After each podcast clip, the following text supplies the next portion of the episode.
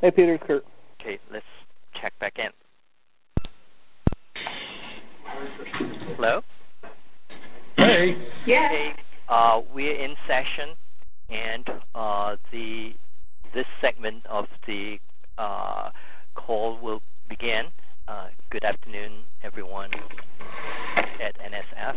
Uh, this is Peter Yim from the Ontolog Forum, and we're happy to be having this joint function with uh, the Collaborative Expedition Workshop uh, that Susan is uh, putting together.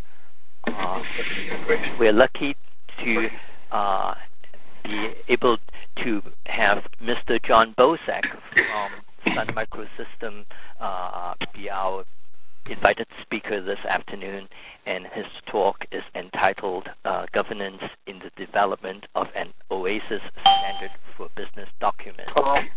Uh, okay, uh, maybe it's before Jon starts, uh, let's uh, have a chance uh, for Susan to introduce to the Ontolog uh, folks uh, what the Collaborative Expedition Workshop is, and then uh, I can tell everyone over at NSF uh, what the Ontolog Forum is, and then we will move on to the next item on the agenda, where Kurt Conrad, uh, one of our co-conveners, Okay, th- thank you. Peter. Yes, I'll, I'll just uh, say very briefly the uh, uh, Collaborative Expedition uh, Workshop is uh, uh, basically an, an institution uh, comprised of uh, three different uh, organizations within uh, the federal government that are uh, keenly interested to provide a kind of a frontier outpost that allows for a uh, crossroads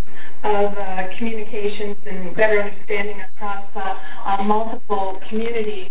And so we are drawn together by both the science part of the House and the federal government, as well as on uh, the CIO Council or Information Technology Community. And I from GSA am part of the uh, Intergovernmental Solutions Office.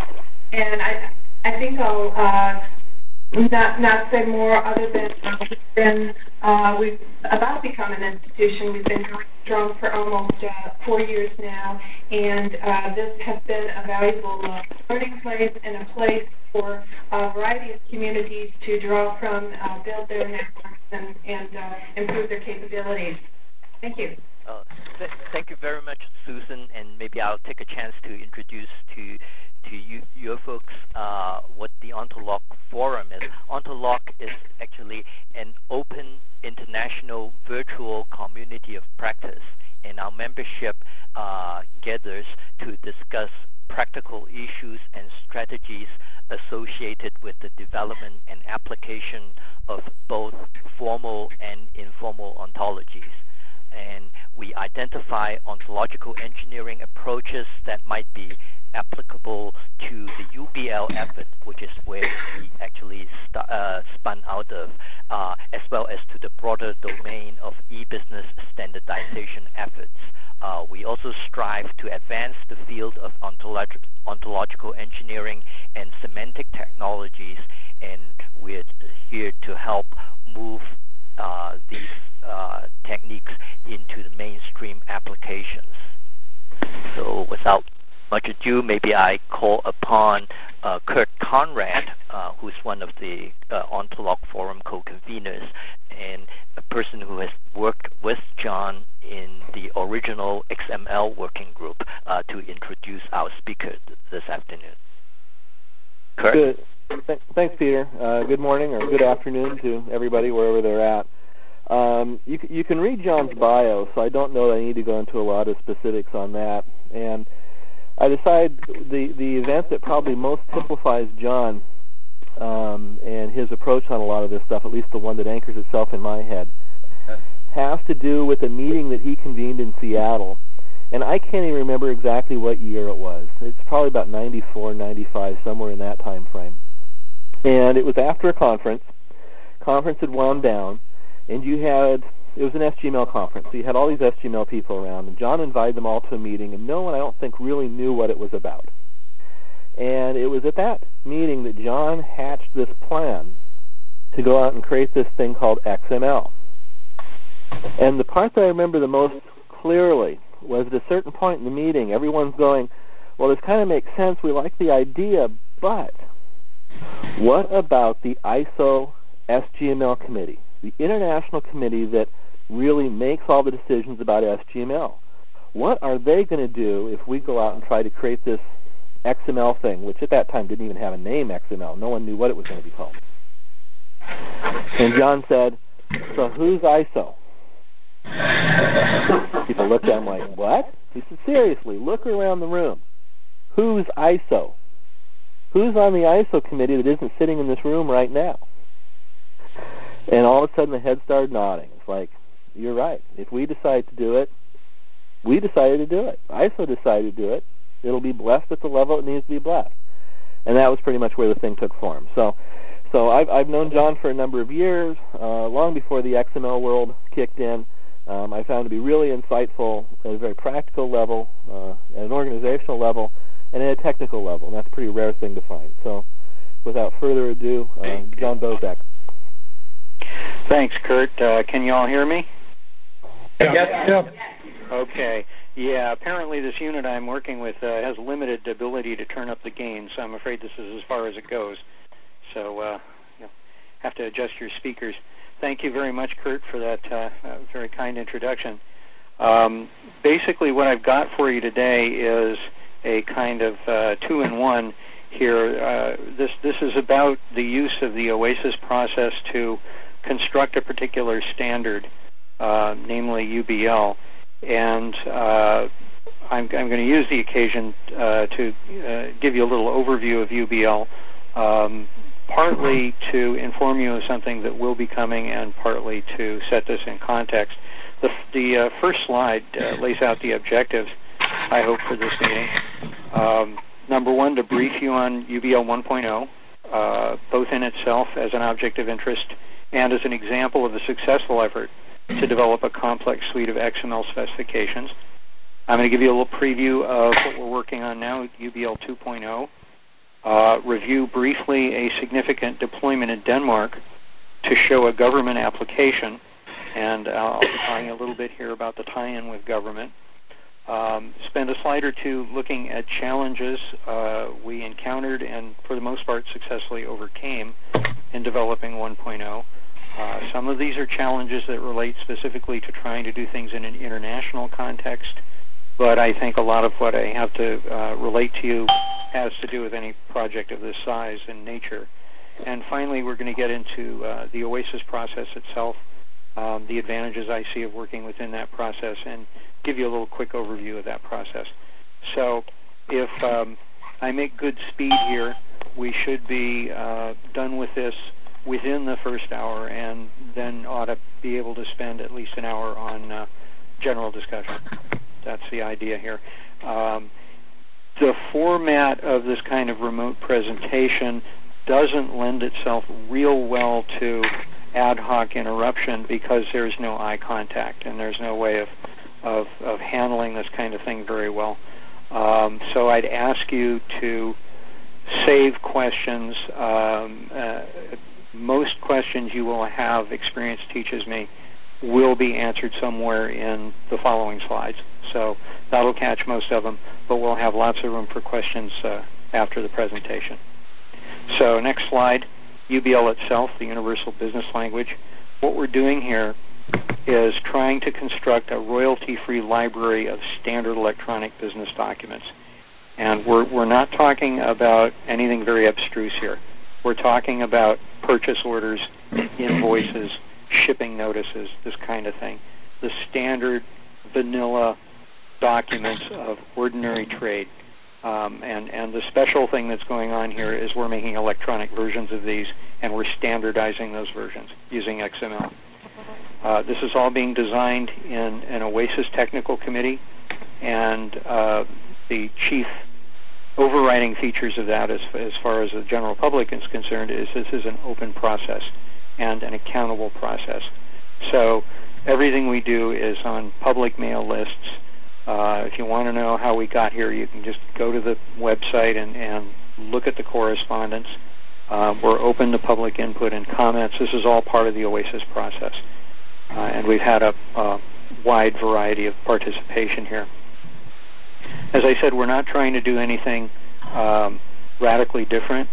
Uh, I'm, I'm always amused in, in software uh, industry discussions to hear the word disruptive used as a positive term.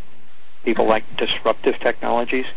And uh, my observation of business people is that the last thing they want is disruption.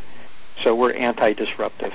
What we're trying to do here is create an on-ramp into electronic commerce that anybody can pick up and use with a minimum of disruption to existing business, legal, auditing, and records management practices. So we're, we're not trying to reinvent business, um, which I think a lot of people were trying to do just a few years ago. Uh, we're, we're, we're trying to take business as it is, uh, not change anybody's understanding of what they're doing, but make what they're doing a lot easier and a lot cheaper and a lot less prone to error. Now, the key way that we're going to do that is to eliminate the reentry of data. Right now, in, in ordinary business transactions, uh, something like a purchase order or an invoice is received via fax or by paper. And uh, no matter how that was created, and often th- these, these things are created automatically from a back-end business system, but no matter how they get there, once they're on the other side of the transaction wall, somebody has to sit down and read this stuff in and that's not only a terrific uh, waste of labor, it's also a prime entry area for uh, the creation of errors, and those can end up costing more than the transaction. So this is this is the key of, of what we're trying to do here. Um, we're trying to fit the box labeled payload in everybody's B2B or or uh, web services framework. Now there are a lot of those frameworks um, and, and varieties of them. For example, there's the EBXML framework, which I'll touch on again in a few minutes, and there's web services framework and combinations of various things. And when you go to presentations on these B2B frameworks, you're usually confronted with a slide filled with little boxes and arrows leading to other little boxes. Um, and they can become more or less complex, but somewhere in all that, there's a little box that's labeled payload.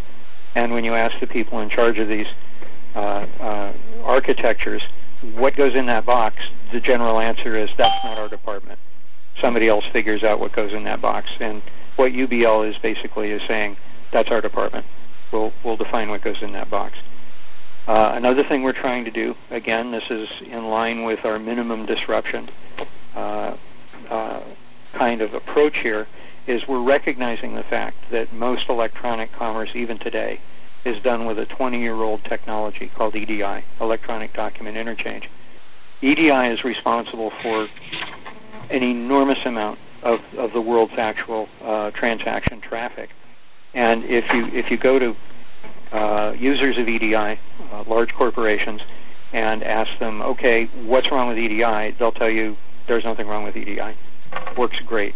Uh, and, and you know, you, you find out they're not really excited about swapping those systems out. They, they cost enormous amounts of money to put in place. They've spent years debugging them. They work great. So why mess with this? Well, the answer is the current system is too expensive for anything but large corporations. So if you're a small business partner attempting to do business with a large corporation, for example, you're a supplier of widgets to General Motors or a supplier of, of uh, paper towels to Walmart, um, this puts you in a terrible position because it's the, the money it would take you to put in an EDI system is, is vastly more than the amount of business you you intend to do with it. So it's a big disadvantage to the small business. From the big business standpoint, it's an equally large disadvantage because their trading arrangements are restricted to businesses the same size they are. So Fortune 500 companies can talk to other Fortune 500 companies this way, but they can't talk to smaller suppliers this way. So the key here is to take the technology we know works and create a way to uh, implement something like it uh, much more cheaply. Finally, and this is really critically important, and, and I would suggest to you that this is a critically important point of all these standardization efforts that we're engaged in, okay, is that by defining a specific set of XML schemas, we present software vendors with what they need, which is a single non-moving target uh, against which they can create cheap off-the-shelf business software. This is the key to the economic question, and it's probably key to, the, to a similar economic question in areas that aren't just the specific B2B scenarios I'm talking about. The point is, we've been through 40 years now of watching the way this works. And the way it works is you start out with a technology that is a one-off installation for every single uh, context it's being used in. It's very expensive. It takes a lot of fine-tuning and optimization. And you get a an industry that's uh, uh, built around the idea of large one-off custom installations. Somewhere along the line, a cheaper alternative becomes available that does not satisfy all the requirements, but moves the price point far enough to change the whole system. and we've we've seen this with we saw this with operating systems in the 60s. We saw this with uh, with programming languages in the 70s. We saw it with uh, typesetting systems in the 80s. We've seen it just recently with the World Wide Web with hypertext systems in the 90s. And it's about time that this happened to business software. So that's where we're heading with this. Um, the slide uh, number four simply indicates to you that, that uh, we've been at this a long time in our particular project. We actually started with something that had already had uh, three different or, or, or, three different life cycles, um, starting back in early 1998 with government funding for a little startup called Veo. Uh, NIST uh, uh, bankrolled that with a grant. They created something called CBL 1.0 uh, Veo was bought by Commerce One, and they put another year's worth into that, and uh, the result is CBL 2.0 for Commerce One marketplaces. Then Commerce One teamed with SAP uh, and created XCBL because by that time you had to have X in it if it was going to be marketable. And that's where we started.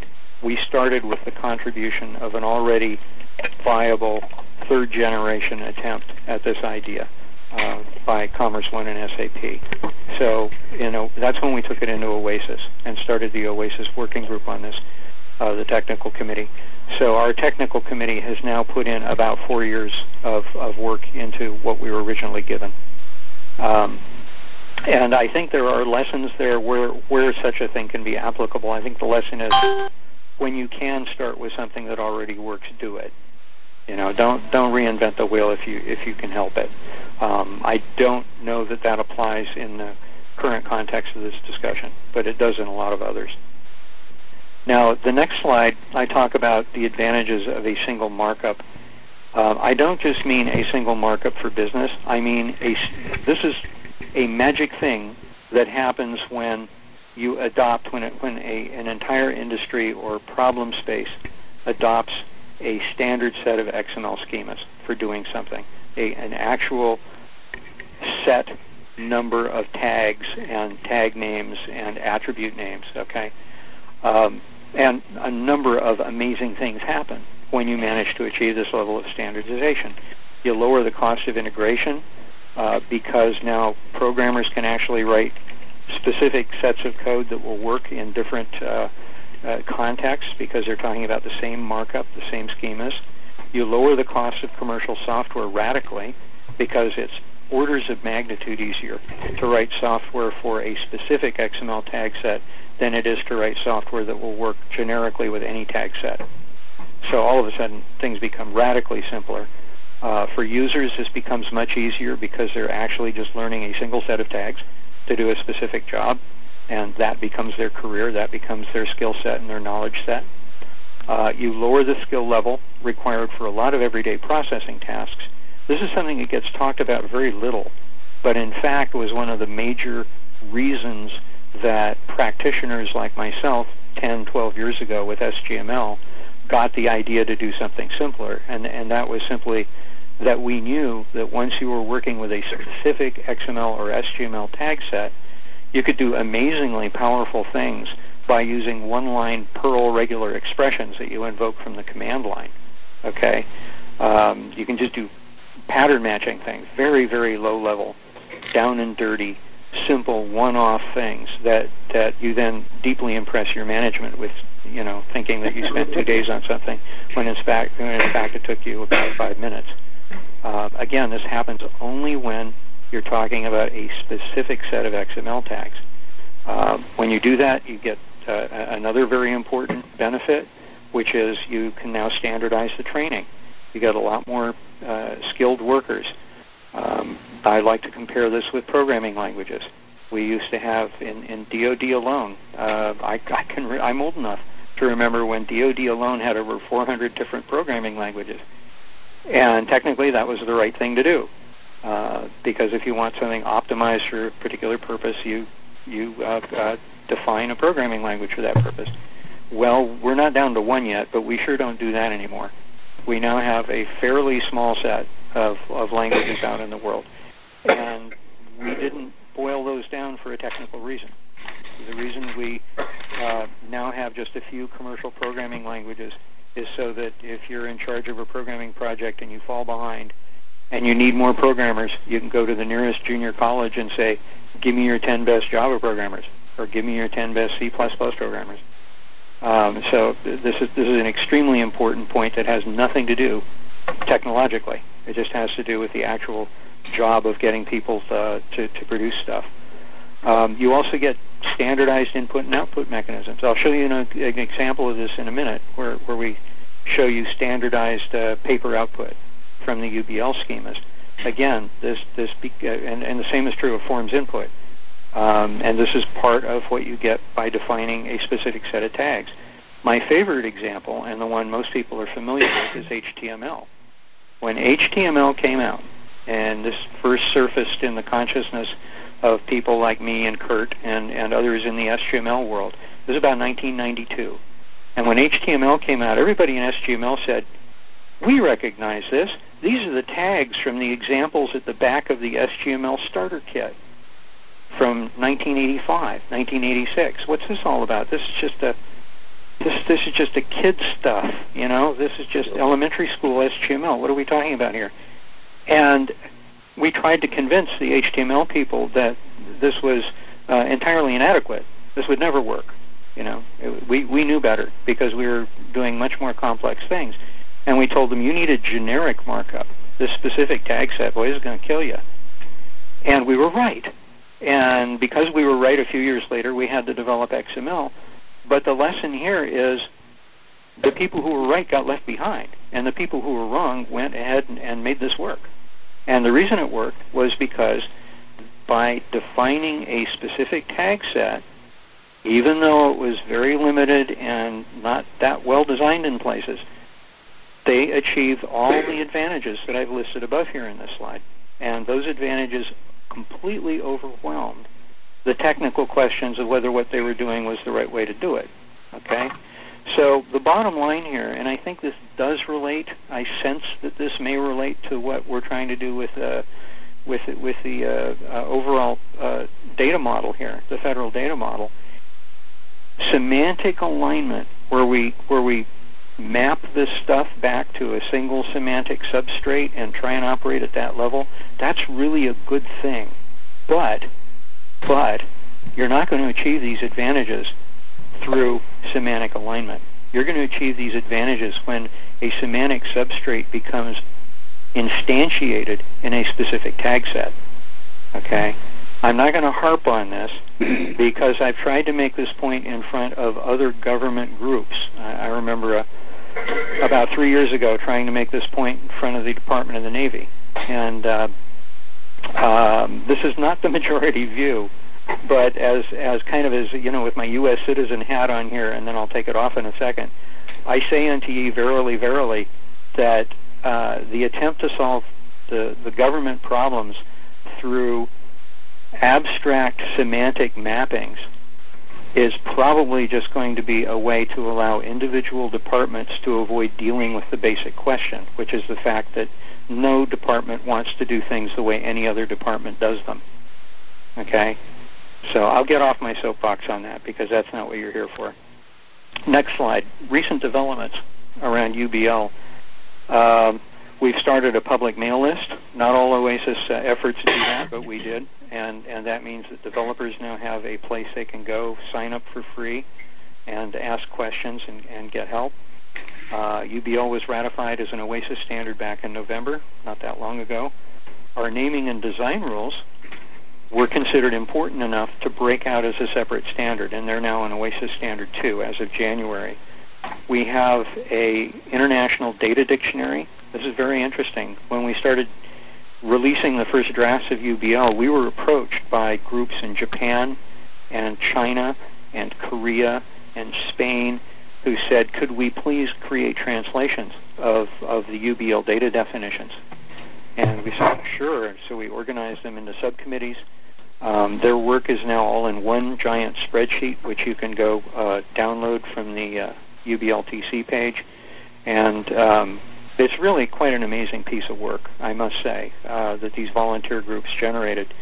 Um, and and uh, as far as I know, it's, it's, it's absolutely unique. Um, you've got an extensive data library, over 600 different elements, uh, all of them defined in English and as part of the UBL standard.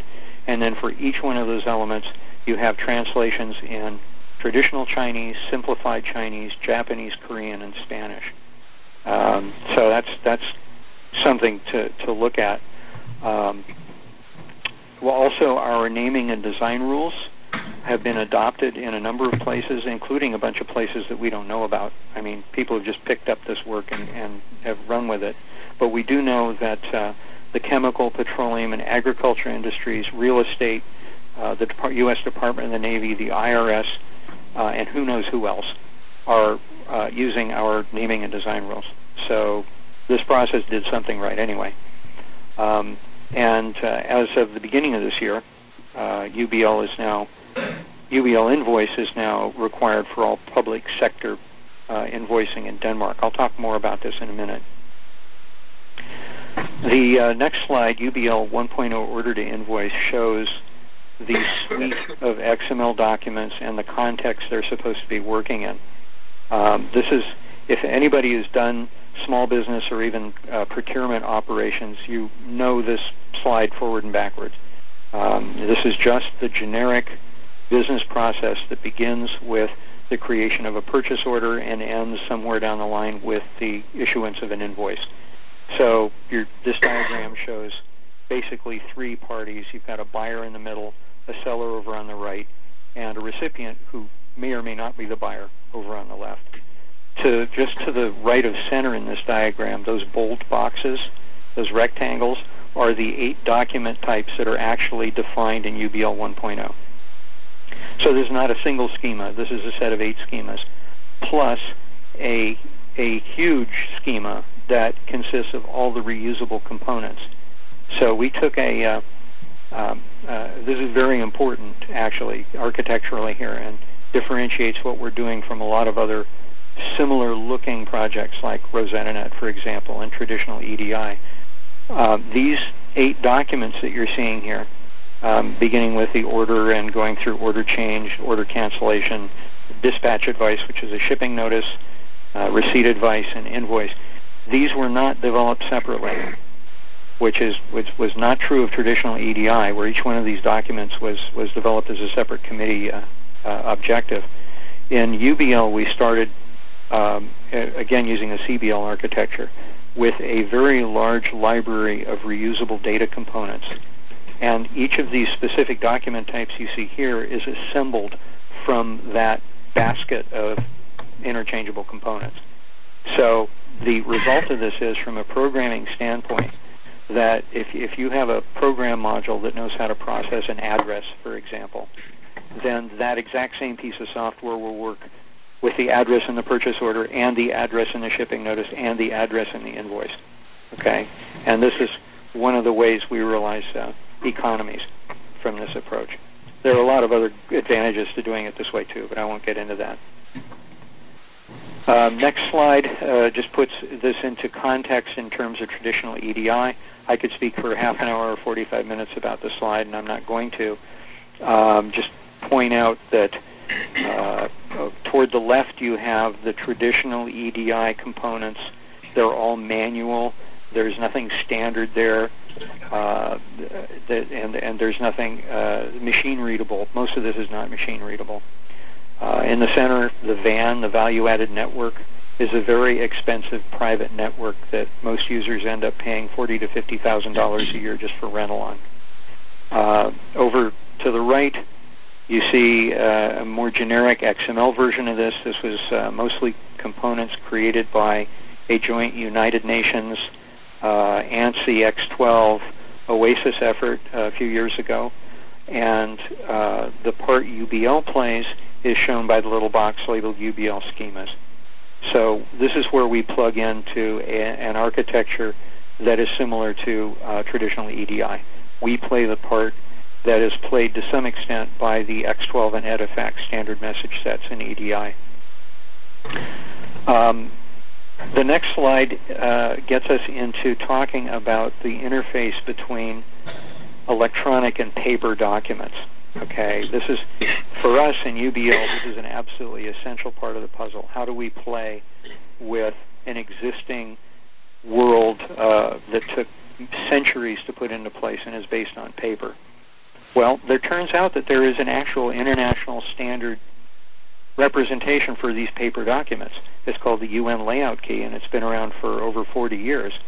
If you go anywhere in the world where documents are exchanged cross-border, uh, you will find that they all look about the same, even though the labels that are being used are in completely different languages.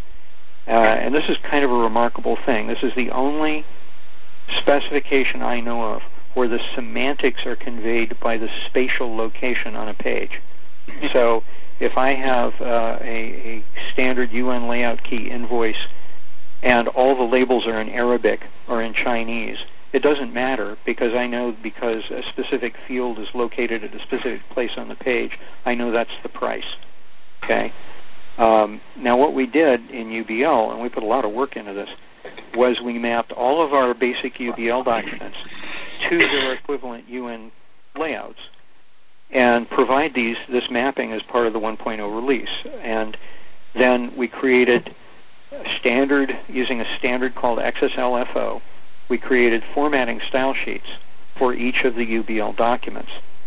And the way this works is if you receive an invoice from somebody done using the UBL schema or a purchase order or a shipping notice or whatever, and you need that printed out, you can put that invoice together with the invoice style sheet, which we provide, hand that to any standard XSL formatter, and it will produce a PDF version of that that UBL document in in this standard form.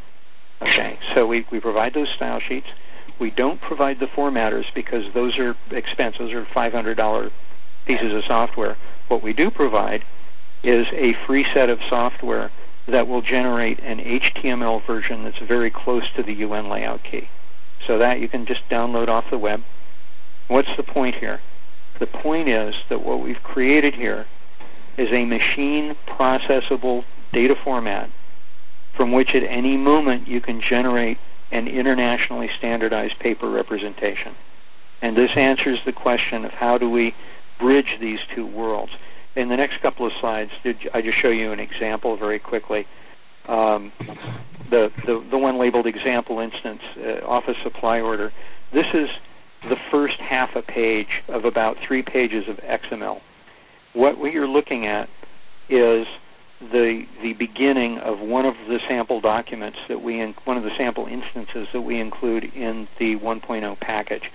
Uh, we have a couple of different scenarios there with how, showing how you would order something uh, using UBL.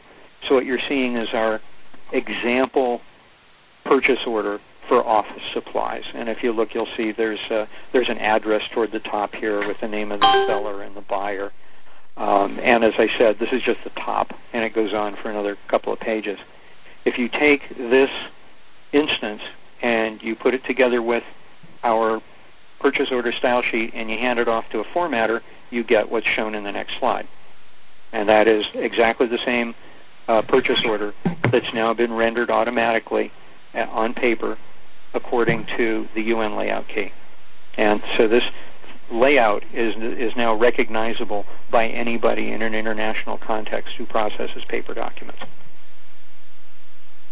Uh, in 2.0, next slide, slide 12, um, we're talking about some major additions to what we did in 1.0. Um, we're going to resolve a number of issues that we put off from, from 1.0. We said we don't have to solve those to get 1.0 out the door, so let's deal with them later. Code lists are the biggest uh, issue to be resolved. We're very close to coming up with something that we think we're happy with. And I'll note parenthetically that NIST, again, has been very important to us in this connection. Uh, and we've been working closely with NIST on, uh, on how to do that. Another thing we're going to have in 2.0 is we're attempting to do for input what I just showed you for output. In other words, what I just showed you was a standardized way of getting paper output. Now we're working on standardizing forms to get data in. So if you're trying to create a UBL invoice or a UBL purchase order, you, you, we're, we're trying to give you the mechanism that will just give you a standardized forms input to that process. Um, we're going to do some more with the UN layout key uh, specification. Um, one very important uh, addition here is that over the last year, we've gotten very substantial input from uh, the OASIS Tax XML Technical Committee. And uh, this, now you're starting to see one of the reasons for operating in OASIS. The, this, this completely independent technical committee that's uh, concerned with taxation and government issues around taxation has been telling us what needs to be in UBL in order for these UBL documents to meet taxation requirements. Um, and and the, the hardest ones are the European taxation requirements. Um, so we'll have that. We'll also have uh, four new document types donated by government projects in Hong Kong and Singapore to support international shipping. And those of you who are familiar with uh, international trade will instantly recognize these old guys, the bill of lading, the waybill, the forwarding instruction, the certificate of origin. So that'll be in 2.0.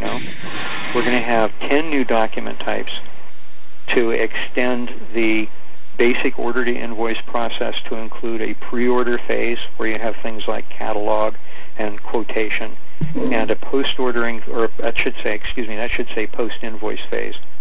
This is after the invoice and we're going to talk about payments. So we're going to have, you know, credit note and debit note and things like that. Okay. These represent input from two major European stakeholders. The first is IDA, which is the European Commission that um, uh, uh, recommends standards to be used between uh, European Commission members, and the other is the OGC, which is the United Kingdom government body that defines and uh, specifies uh, business standards for use in the UK. So we've got a lot of great input here. Uh, next slide. I just note that we're in discussions with the United Nations body that does EDIFACT, which is the one of the basic EDI standards. I'm not going to go into detail on that except to say that things are going reasonably well right now with that discussion. We may end up then uh, in a year or two as part of the UN uh, with this. And that actually shows, if that comes off, it will show one of the basic reasons OASIS is set up the way it is, which is to quickly get something going in a proper standards environment that later on can then, if, if it looks like a, a advisable thing to do, be progressed up into other bodies. So we'll see how that goes. Um, in the next slide, this is starting to, to come closer, I think, to what uh, many people are in this discussion for, and that is the idea of how you mediate between many different standard representations. Here I've shown a big player in the middle, uh, that has to deal with a, a number of industries. Okay, and this could be the government. Uh, this could be the military. Uh, this could be a, a large retailer like Walmart. They all have the same problem, which is that they're all talking to multiple industries. I just grabbed six at random here, like energy, textiles, food, and so forth. In reality, this is dozens and dozens of industries for any of these big players. Um, each of these industries is developing their own set of schemas to do basically the same thing. So, for example, in automotive, we have Open Application Group um, specification, XML specifications, which they call BODs, uh, and that works great for the automotive industry. Over in electronics, you have RosettaNet PIPs, which are another set of XML specifications for doing purchase orders and invoices and shipping notices for the electronics industry. Uh, chemical industry has uh, their own version and so forth and so forth. So this is great within each industry. But if you're the player in the middle, you can't deal with this. Not not just off the shelf. It, there's a uh, if you if you sketch out what's involved here for the big player to speak to all these different XML uh, dialects, um, you get a very interesting set of uh, a rat's nest of uh, interconnections. Uh, and if you then calculate how many are, are needed here, the answer is n times n minus 1. In other words, for the player in the middle to construct the adapters that would be needed to talk to n industries, that's an n squared problem, right? And even if you believe that something the size of the U.S. government can keep up with initially with an n squared construction problem, there's no way even an organization that size can keep up with this picture as each of these industries revises its standards on its own schedule. Okay, that's just madness. That doesn't work. What does work is for the player in the middle to say to all the people on the perimeter, guess what? You can do what you want within your area, but when you talk to us, here's what you use. Take this and use it. And of course, this is the way government has always approached this. I mean, we don't, if we're U.S. taxpayers, we don't get to design our own tax forms, right? The IRS says, here's the form you're going to use if you want to talk to us, okay? Um, so this, this model works pretty well uh, with the, the large player in the middle. Um, and in fact, I like to remind people that 30 years ago, this is the problem SGML was originally designed to solve. And this is the way it solved it, by coming up with a common interchange format, which in this case is UBL. So the point is you can use what you want out there on the perimeter, but the player in the middle says, I am only going to design one adapter coming in and one adapter going out, and here's what I'm going to use. And that is the practical solution to this problem. In 30 years, we have not come up with a practical alternative to this. And um, you, I, I will just point out, you have exactly the same problem if the player in the middle is not a consumer but a producer. So in other words, if the player in the middle is a manufacturer of copy machines, um, it's exactly the same problem. Okay, if um, the player, if, if you're standing outside this picture and, and looking at it from the outside as uh, from the standpoint of a tax authority or a customs agent or a transport company, um, it's the same problem. Okay, so from all these standpoints, what you are finally what you finally end up with is either everybody uses the same markup or everybody pretends they use the same markup so that the player in the middle can operate as if there was only one markup. And that's, that's what we're doing with, here with UBL. A concrete example of that is the government of Denmark. Um, Denmark rolled out a mandate in in February of this year that uh, everything uh, that you do in the public sector with invoicing has to use UBL invoice. By April, the third month of deployment, they were doing they they had done 1.4 million UBL invoices in Denmark. Uh, they're now currently running at about 1 million invoices a month using the system, and they're on target to achieve their estimate of a saving of 94 million euros annually, just in Denmark, just from this one UBL document. Um, they uh, estimate that next year they're going to go live with UBL Order for doing all government purchasing, and they expect the combined savings of these two documents to go up to 160 million euros annually. Now, the knock-on effect of this government requirement is absolutely stupendous because just in Denmark, for example, 440,000 businesses now have to be able to generate UBL invoices. Okay? And the result of that is going to be that every software company that wants to sell stuff in Denmark has to be able to support that. So here you're seeing the very beginning of the way in which software crosses the line from being a cottage industry with very expensive one-off implementations to being an off-the-shelf industry. This is here's where it starts and here's how it starts. It starts when a government says when a government exercises its central authority according to the picture I showed you earlier and says, "Look, you want to do business, you can do what you want. But if you want to get paid by us, you better invoice us this way." And when that happens, a whole, that, that's a snowball, and a lot of stuff starts to happen.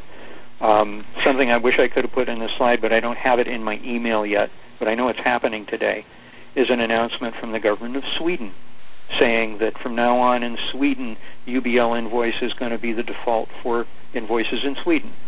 Okay? And that just that's just the second rotation of the snowball. And from there, it's basically, frankly, it's a done deal. Although this is going to take a couple of years to play out. And that's how that's how we achieve standardization. The next slide actually shows how the Danes are using this. Um, so this this is from their slide set. This is how they explain what they're doing. Um, the, the the thing I want to point out here is that the goodness to the government over on the right, the government authorities, is that they now have one standard input.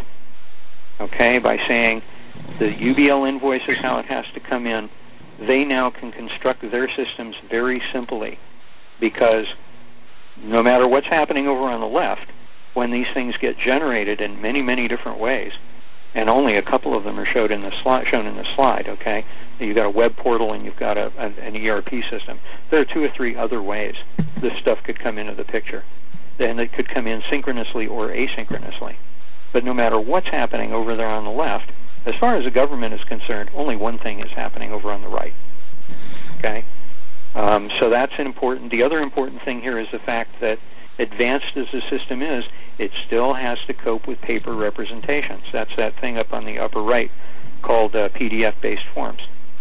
So again, this, this gives you some idea of we went, why we went to so much trouble in UBL to continuously recognize the need for paper representation.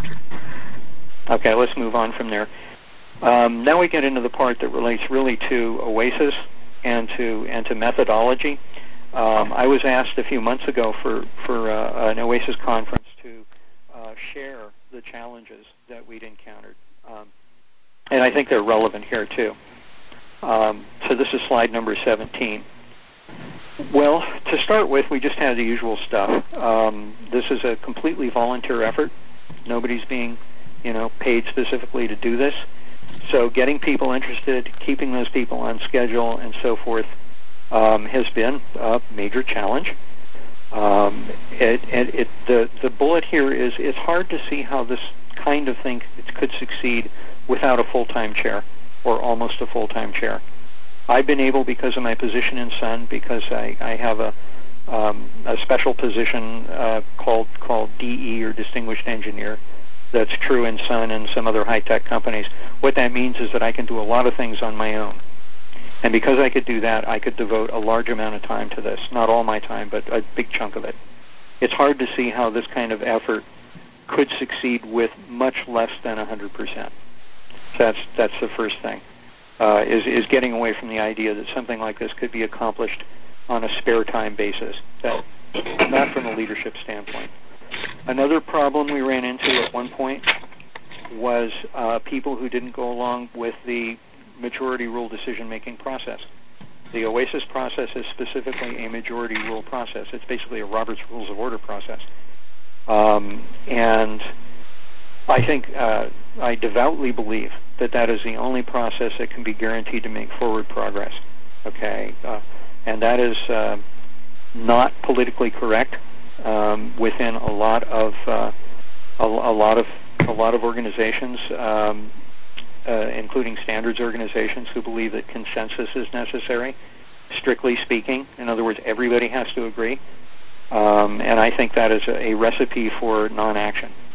And one of the reasons that uh, OASIS committees make such good progress is because they attempt consensus, but if they can't reach consensus, they move ahead anyway. They, they do a majority rule vote, and that's the end of that. Now, um, in our case, um, we had a knockdown, drag-out fight that lasted almost a year over one of the most classic questions there is of not not just of markup but also of computer programming, which is the difference between local scoping and global scoping. And in fact, there is no right answer to that question. Um, it all depends. But for our purposes, we came to a, a very clear majority of people who said the way to go is global scoping, and a small but very vocal minority who said, no, we, we have to do it locally. We decided that in favor of the global position, and the minority um, picked up their marbles and left. And uh, that that's a that's a problem. And there's there's not much we can do about that, except flag it as a problem. Um, secretarial support for a an effort like this is a real problem too. You uh, there there are a lot of um, overhead. There's a lot of overhead to something like this. You know, maintaining a website, maintaining a calendar, tracking issues, stuff like this. A lot of nitty product project management stuff needs to be done. And uh, the thing to the, the the problem here is that the the uh, uh, first impulse to try and deal with this problem is to hire an admin or uh, a consult a general purpose sort of consultant and throw them at this. The problem is that even though this is fairly level grunt work in many cases, a, a grunt can't do it. This is the problem. So you're going to end up with a fairly high-level person, a fairly knowledgeable subject matter expert person to do grunt work. And um, that's it's hard to find volunteers to do that. Um, we managed to get through, but uh, I, I, I do think this is a significant problem in reality and one that has to be addressed. Um, another problem has to do with how you structure subcommittees. Um, we uh, did the first couple of years of work with two very strong subcommittees. We had a bunch of subcommittees, uh, so many I lost track at one point, close to a dozen of them. And uh, but our two main ones were the naming and design rules subcommittee and the content subcommittee. So the naming and design rules subcommittee was a set of XML schema experts that were designing the rules for for for uh, for generating XML schemas. You know, things like to use uppercase or lowercase, and and a number of many more complex questions than that. The other subcommittee was actually business experts that were defining the, the actual content. You know, what what needs to be in a purchase order. Okay. In theory and in concept, these groups could operate completely independently, right? Because one of them was talking about what goes into a schema, and the other was talking about how that gets realized specifically, right? In reality, it wasn't that clean. In reality, there were some issues that um, overlapped, and the two different groups, because they were set up almost autonomously, developed different solutions to these problems. And then when we tried to put them together at the end, we had a heck of a time. Um, and we finally resolved that by basically putting both subcommittees on hold and requiring all the decisions to be finally worked out in the technical committee itself.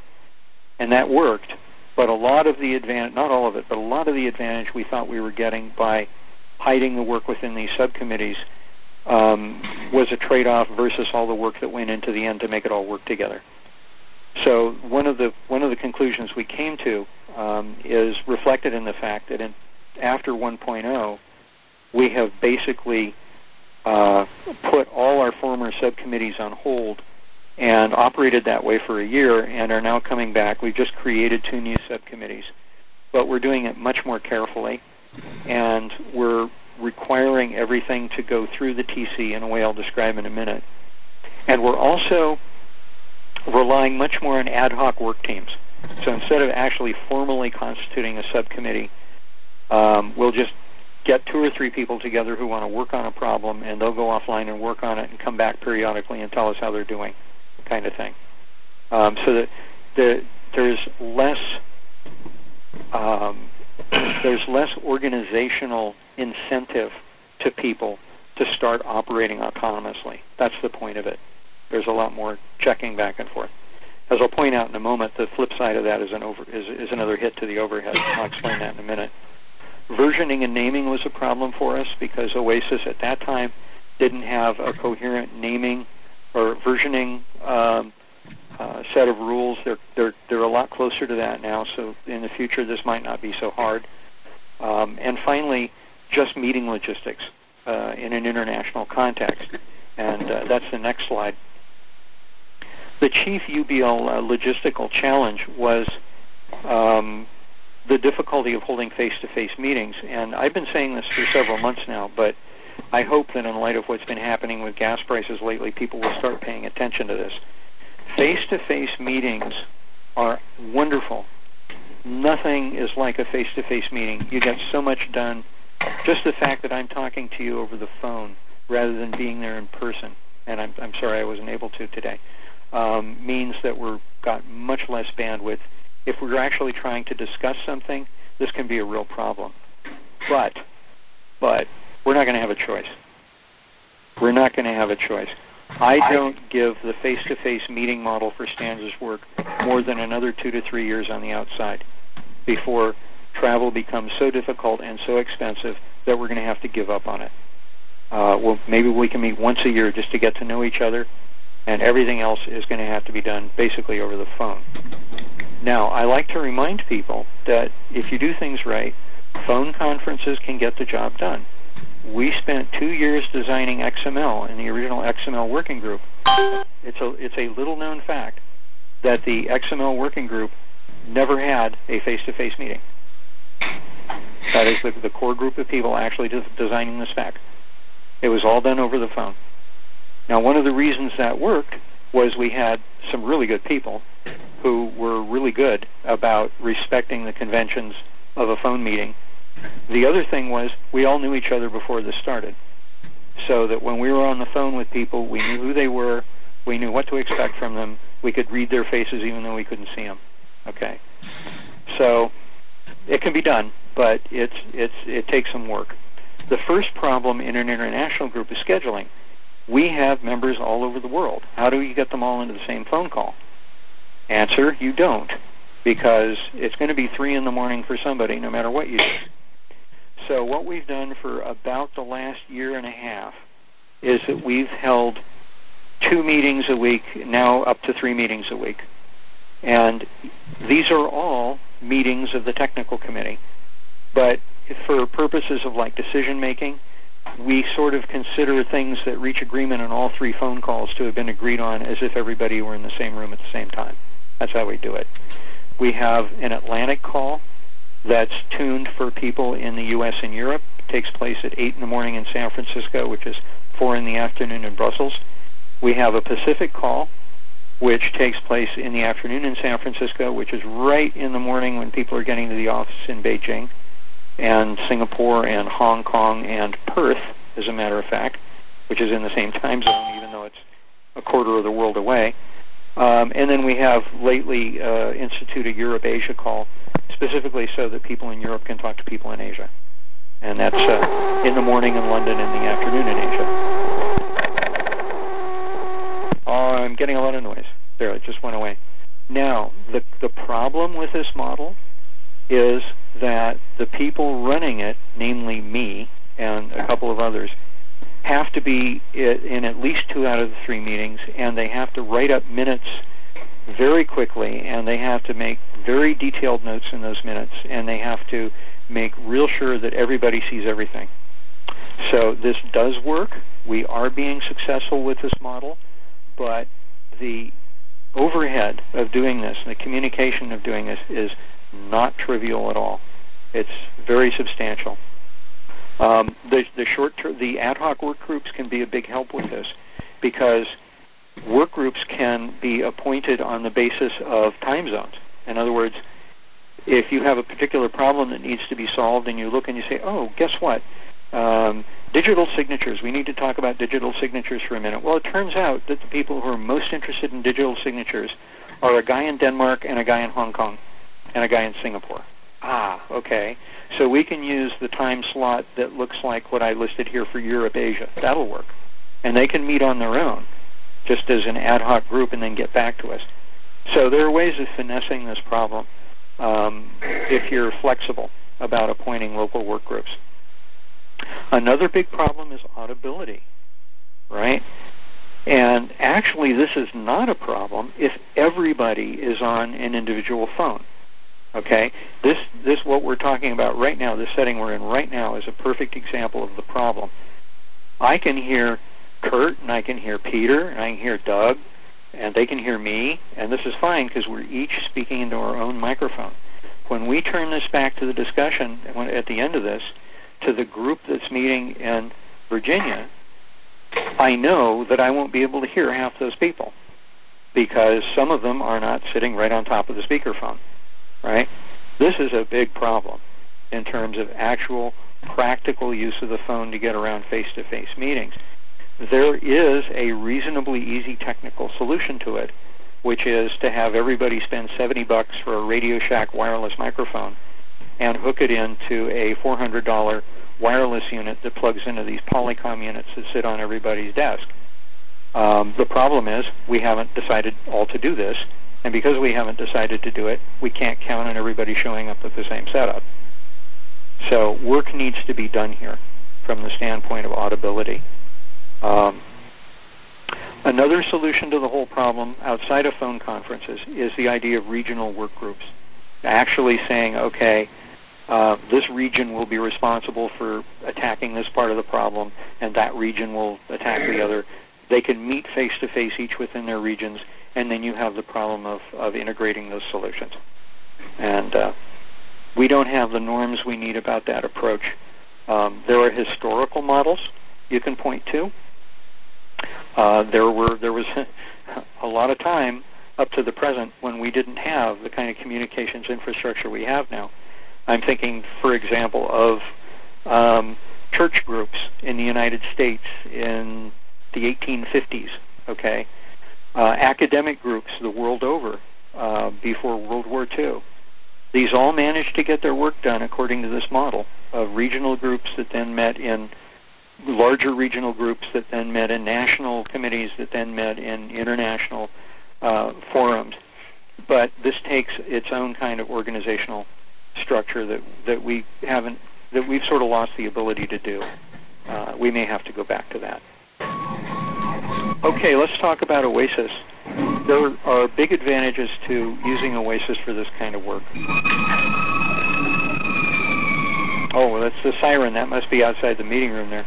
yeah, there you go. Oh, okay. Our apologies. that's okay. That's okay. I just came from living in San Francisco for uh, six months at the intersection of two of the busiest streets in San Francisco, and we had sirens every five minutes. Okay, so one of the biggest advantages of Oasis is it's cheap. Uh, you can join as an individual member for like $250 a year. Uh, you can join as a nonprofit organization for I, I, I I'm not sure I have the exact latest figures, but it's like a thousand dollars a year. Even the most ex- very ex- expensive Oasis category, I think, is still just under ten thousand a year. For a consortium, that's cheap. Okay, compare that with fifty thousand a year for W3C, uh, 80,000 a year depending on what you're doing in RosettaNet and so forth. So this is uh, significant. It's really easy to start up a technical committee in Oasis, and I'll, I'll touch on that in slightly more detail in a minute. There's this transparent uh, process. You can never be accused of doing something off, off in a back room. There aren't any back rooms here. All the mail lists are open to the public. Um, it's a pretty clear process. Uh, yet it offers relatively quick development. So you, so you got a you got a nice balance here of rapidity of development while still allowing a lot of room for public review. And it's hard to achieve that balance. I think Oasis is getting pretty close to the optimum here. I, I feel fairly good about that. We have, in the case of UBL, um, a publicly subscribable developers list. Um, I don't think Oasis has created many more of those, and we had to kind of pound on them to get them to do it. But there's a precedent now, and if you've got a very large community of interest um, in, the, in the general public, they could probably be talked into doing this. There's a two-stage standardization process, which I'll go into more detail in a minute, which uh, makes it a lot easier to do implementation testing before setting something in stone. As I mentioned earlier, it is down underneath, when necessary, a majority rule process, which uh, means that uh, you can, in the worst case, you can resolve a hard issue and move on. That's not to say you're not going to have hard feelings.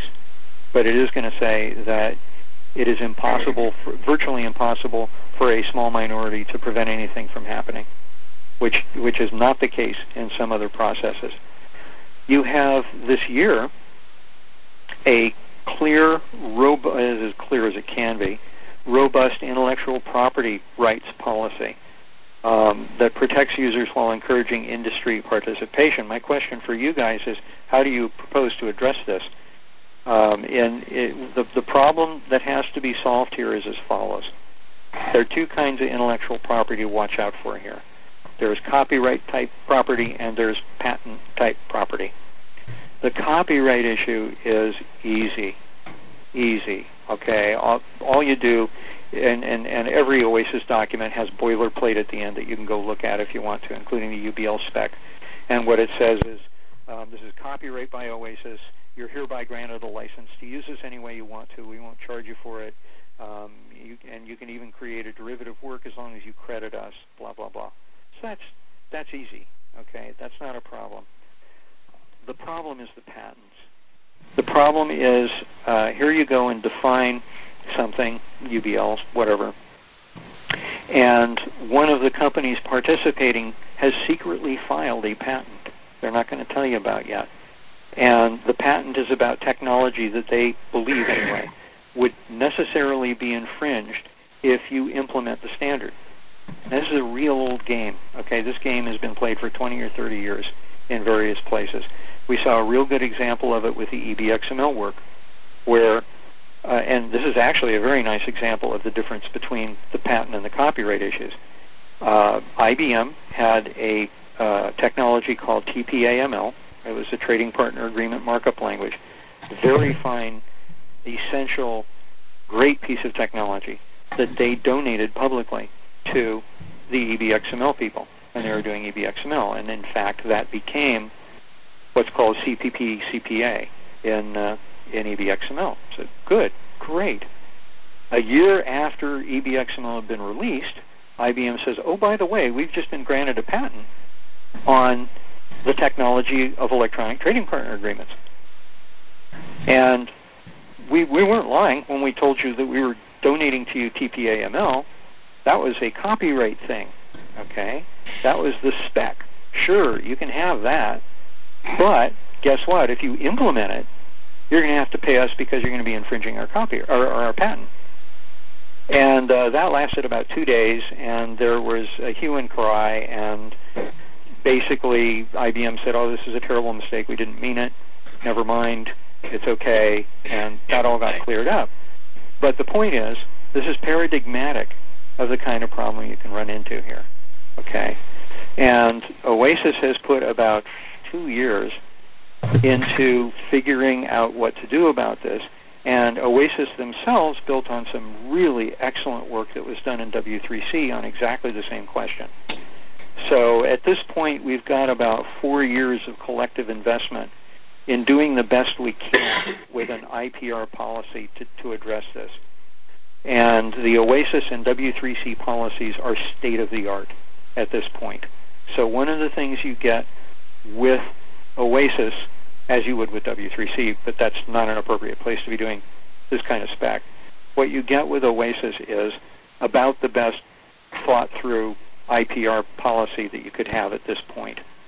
Um, having said that, I must, I must, you know, in the interest of full disclosure, point out to you that none of these policies do a thing about third parties. They can't because of the way our patent system is set up. So in other words, in W3C and in OASIS, you are now pretty well protected against the scenario I just showed you as paradigmatic, where you have a company with a hidden patent. It's called a submarine patent.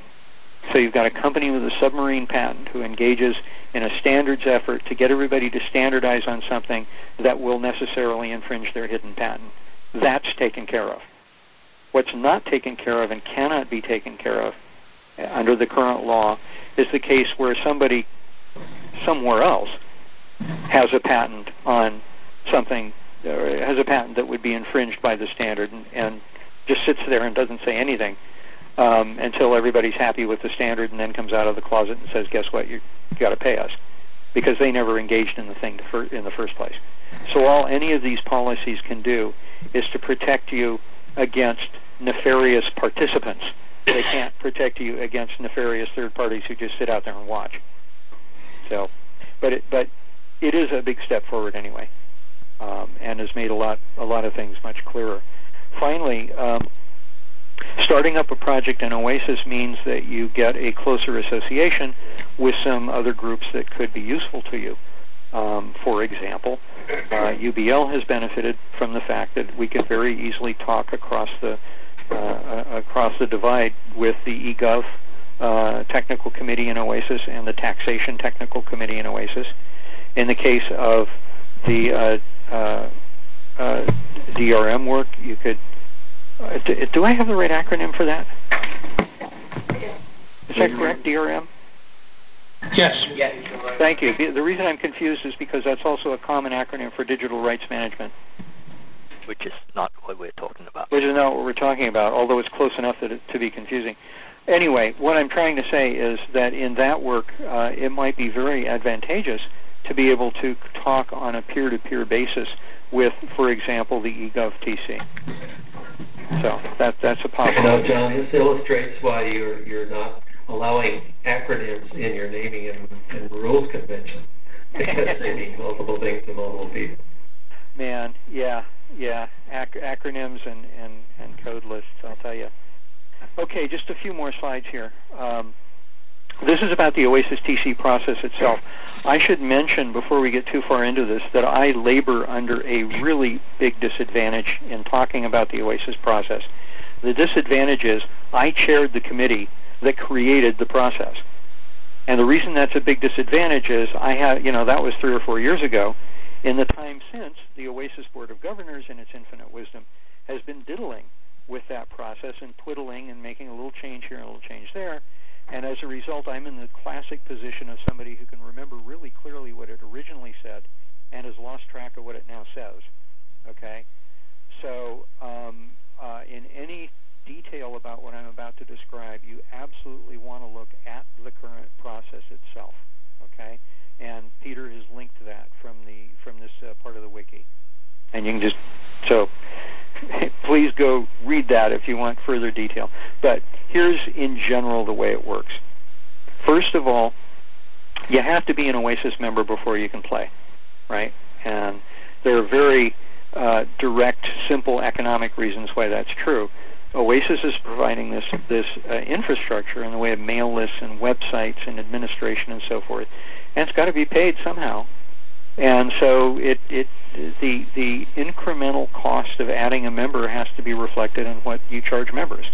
So there is a minimum. It can't be free. Uh, but as I said, it's about as inexpensive as it could be. The key here is that there are two kinds of Oasis members. There are organizational members, and there are individual members.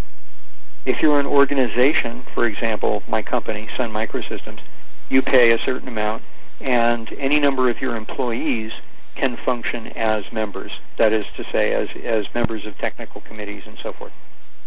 If you're an individual consultant, you can pay $250 a year and be an individual member. At the technical committee level, there's basically no difference between those two. Um, there are some differences that I don't even want to get into, slight differences between the IPR consequences of being a company versus being an individual. And I would refer you to the OASIS IPR policy for more on that. But from the standpoint of a technical committee, everybody's the same. They all have the same vote. They all have the same voice, so forth. Um, so when, once you're either an individual member or a an employee of, of a member organization, you can then join any OASIS technical committee. Um, and a, technical committee can be started by any five OASIS members, meaning individual members or people who work for OASIS member organizations. Two of them, at least, have to represent organizations. So, and this is part of the process that came in later. Um, so the idea here is you can't have, or the implication, I don't know what the idea is, but the implication is you can't start an OASIS committee with nothing but individual members. There has to be some organizational participation here. Even so, this is not an onerous requirement. There are something like 300 or more uh, OASIS organizations now, including things you never heard of, uh, fairly small outfits who, who signed up. It's not hard to get at least two of those to say, yeah, okay, we think this is an okay idea, and start one up. So it's still an extremely lightweight process in terms of starting something. Um, once you have a TC going, which again doesn't take more than you know filing the right paperwork with Oasis, they they pretty much have to let you start it up unless unless it's truly outrageous. Um, and once you start up, you're given your own web page, you're given your own mailing list. Um, if you are big enough, as UBL is, to actually need subcommittees, you can form subcommittees, and Oasis will give each subcommittee its own web page and mailing list. So this is very, very handy. This infrastructure is really, really good to have. And um, it may not sound much like much, but by golly, if you get out into spaces uh, of some other standards efforts who are trying to operate without this infrastructure, it's really hard. So this is a very, very important benefit. The participants in a technical committee, there, are basically three levels now. You've got voting members per se, you've got members who are not voting members, and you've got observers. The voting members make the decisions, and they're the ones who get counted toward a quorum. The non-voting members are just like voting members in every way, shape, or form, except for the one fact that they can't vote, and they're not counted toward a quorum. What they can be is a voting member of a subcommittee. And the distinction between voting members and non-voting members was a huge improvement made relatively recently. It's one of the one of the improvements uh, to the process that I completely heartily endorse. And um, the UBLTC was where this first became an issue. What you find in a large group that has specialized some of its areas of inquiry into subcommittees is that there are people who are perfectly willing to be major participants and contributors to the specific work of the subcommittee who couldn't care less and don't have the time to participate in the technical committee itself. Okay? So we had, for years, we had to deal with this problem that we had people who were com- complete, you know, um, stalwarts in the naming and design rules subcommittee or the content subcommittee. And that's as far as their time extended. They didn't have time to then uh, attend separate TC meetings, and they didn't care. Whatever the TC decided was fine with them, they were interested in working on the specific piece of it that they had expertise in. And now the OASIS, this division officially between voting members and other kinds of members, um, uh, officially sanctions the situation where you have non-voting members of the technical committee who are voting members of a subcommittee. And it works great, okay, and it suits everybody. Um, we also have a third category called observer, and an observer gets the mail from the mail list, but they can't post to it and they can't say anything. They can attend the meeting if people feel like letting them in, but they have to sit at the back with, you know, and, and, and be tied down with duct tape over their mouth. They, they can't say anything. This may seem bizarre, but in fact it is an absolutely critical part of the whole intellectual property structure. Because what it means is that you're differentiating people who make contributions from people who are just watching. That's absolutely critical. So for example, we have major software vendors who are observers of the UBL work but are strictly not participants. And what that means is they're not committing themselves to any of the intellectual property baggage that goes along with a particular TC, right? So this is a key part of making the IPR thing work, even though it's kind of a pain in the neck to maintain these different categories and so forth. It, it, it is part of the solution. Um, staying a voting member, as opposed to a plain ordinary non-voting member, is a lot of work. Uh, there's a fairly stringent requirement there. What it boils down to in practice is if you miss two meetings in a row, you're not a voting member anymore.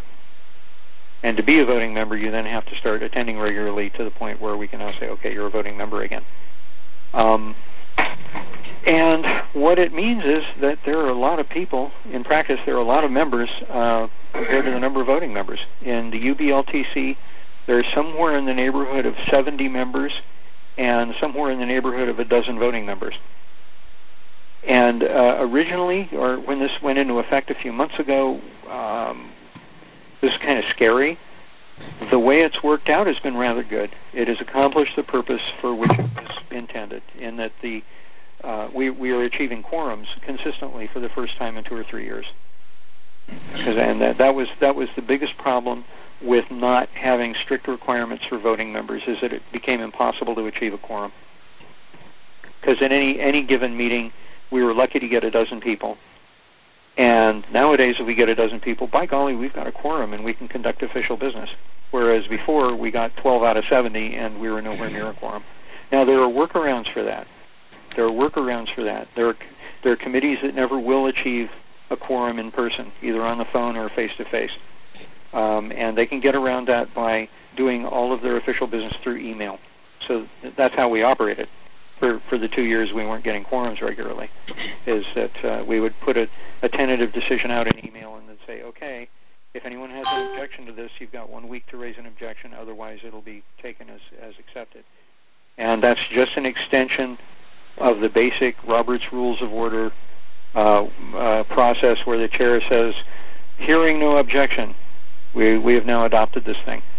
So that, that is easily extended to email, and, and you can operate that way. Um, second slide, um, or the next slide, is the first phase of the standardization process. A key aspect of the OASIS process, uh, process is that it's really two, two parts, two phases. The first phase is where a group of experts get together and they design something that meets with their approval as a group of experts. The second phase is where OASIS as an organization looks at it and says, is this something we want to make into an OASIS standard? So I've split this over these two slides. The first slide, the one you're looking at, which is number 21, this is where the TC work is working as a group of individual experts, and it goes through the following phases. You have working drafts, n number of working drafts, which may or may not be publicly visible. Remember I said everything was publicly visible? Not quite everything. And this, there is some debate about whether this should be allowed to happen. But the, the uh, uh, interface we're using, the Kavi interface, um, which tries to provide a technical means of support for a lot of these procedural operations, it is possible to have drafts in the archive that are visible to the members and not to the public. Actually, this is probably a good thing because a lot of the documents that get uploaded are things where nobody is sure about. You're just floating something. And you really don't want anybody out there picking this up and starting to implement it because next week you will have changed your mind. Okay? So probably it's a good thing to have to be able to hide some of these things temporarily. Um, a lot of the others are public, right? And that's up to the, the particular technical committee, what they want to do on a you know, moment-to-moment basis with these things. Anyway, you have working drafts.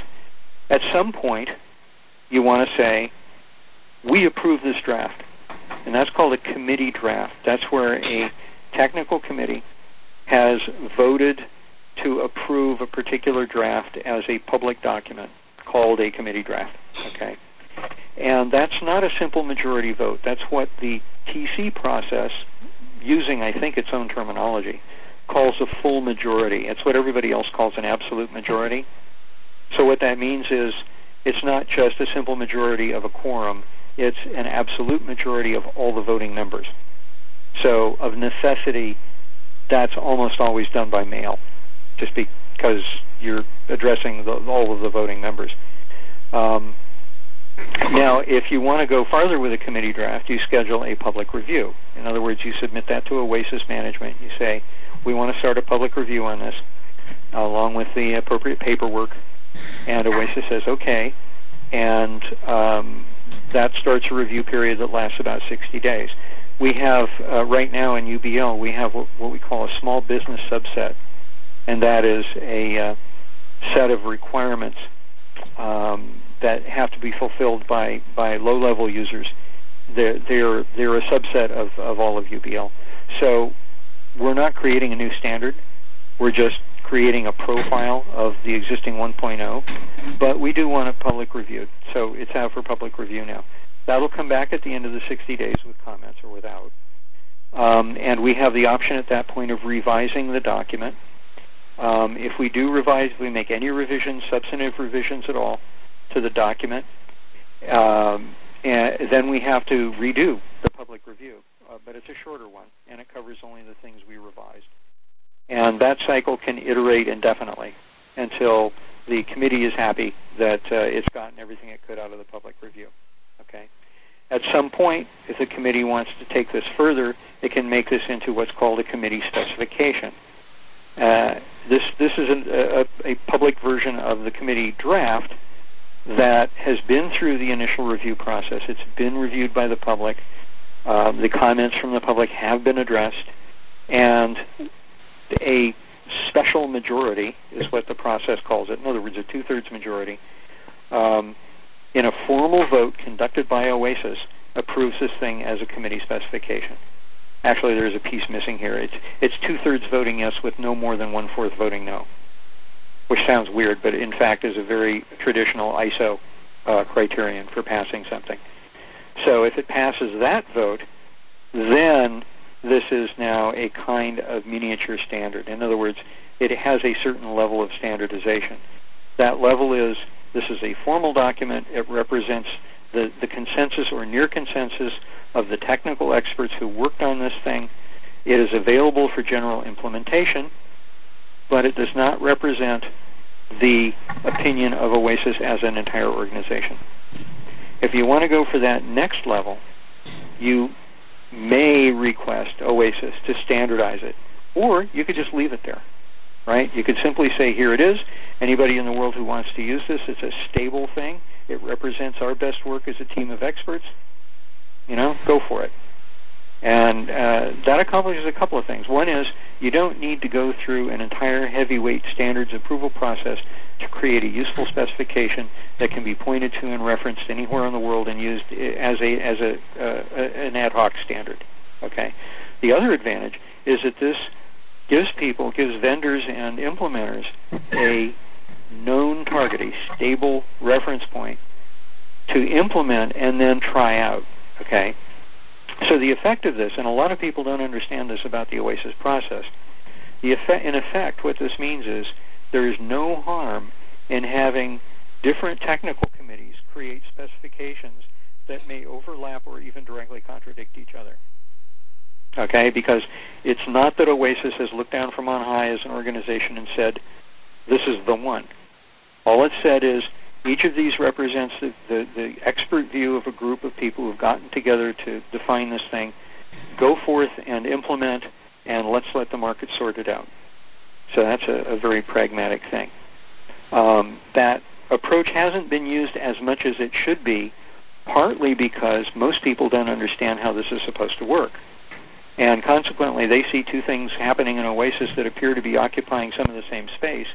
They think that's a defect in the OASIS process, when actually this is a feature, not a bug. The idea was to apply a certain amount of market Darwinism and let the market sort out which approach is going to work best. Um, so, there, you know, there's some. I think there's some better explanation in marketing needs to be done around that concept, so people don't get upset when they see this. At any rate, when one of these or more of these uh, gets to the point where people feel it should be a standard, we go to the next slide, the next phase, which is the phase of OASIS acting as an association of organizations. So this is this is at a different level. So a, a TC has a committee specification say it's UBL, and they want this to become a standard. They submit it to OASIS with the proper paperwork. This has to be in by the middle of any given month. Okay, so um, all, all uh, so, so, so these submissions come in um, and get acted upon at the 15th of the month. So for the second for the for the uh, uh, second half of the month in which something is submitted, the OASIS administration um, dots the I's and crosses the T's and makes sure that you did everything according to the way you're supposed to do it and typically sends it back because something failed to get done right and there's some you know some back and forth there between the editors and Oasis and uh, finally you, you get something that's squeaky clean with regard to the way it's supposed to be done. Then uh, at the beginning of the month uh, that's, that follows, you uh, OASIS puts this out to the membership, and membership means the organizational members, not the individual members. I guess it gets announced to everybody, but but in, in pro forma, this is for the, the information of the organizational members. They have the first half of the month to familiarize themselves with this, ask questions maybe, um, just get to know it. And then the second part of the month, there's a vote that lasts uh, 15 days, or 16, depending on the month. Um, and those that vote is one vote per organizational member. The individual members have no votes, and each organization has only one vote. So this is a different kind of process from the phase one, and I like to compare it to, vaguely to the difference between um, the vote in the House of Representatives versus the vote in the Senate. You know, it's not an exact analogy, but you have a kind of bicameral thing going on there, and both approaches have to agree on this before it actually gets to be a standard. Now, very interesting voting rules here uh, on this slide. Uh, and these are actually a little bit more conventional even than the original process at which these criteria were set at 10%. But under the current process, there are three things that can happen as the result of this vote at the end of the month when all the votes are counted. If the proposed standard gets at least 15% of the of all the organizational members voting yes, and nobody votes no, it becomes a standard. End of story. And this rarely happens, okay? The second case, which is very common, is you get at least 15% of the members voting to approve this, and you get some members voting to disapprove it. And if they vote to disapprove it, they have to provide some kind of comment explaining why they vote to disapprove it. In this case, it goes back to the TC. The TC has to review this, it has to look at the comments, it has to think about it, and then it can either say, you know, that's a darn good comment. We need to actually to work on this a little bit more, and we'll be back to you shortly. And they just take it back and and and rework it and restart this part of the process. Um, or they look at the comments and and and this happened with UBL and it happens with probably most of them. You look at it and you say either you know the individual comment and you say well, we don't think you have a really good point here because if we did, we would have pulled it back. Or we say, um, this comment was considered at length in the development of the specification, and we thought real hard about it, and we're perfectly cognizant of your objections, and guess what? We disagree with them. And we're, we, we already thought this through, and we're going, we're going to go ahead anyway. We want to go ahead anyway. Um, or for various reasons. They can, they can look at this and say, or, or they can they can look at something and say this is a really good comment, but we'll, we're going to deal with it in the next version. Or even in the case of UBL, I think this happened. Um, we're perfectly cognizant of what you're saying. We agree that it's a problem, and we've already decided that we would deal with it in version two. And it's not necessary to deal with in version one because it causes no harm. Anyway, the point is the TC can actually decide in this middle case to say to Oasis, We've looked at the input, we've seen the comments, we've disposed of all the comments, and we want you to go ahead with standardization anyway. At which point, it does become a standard automatically.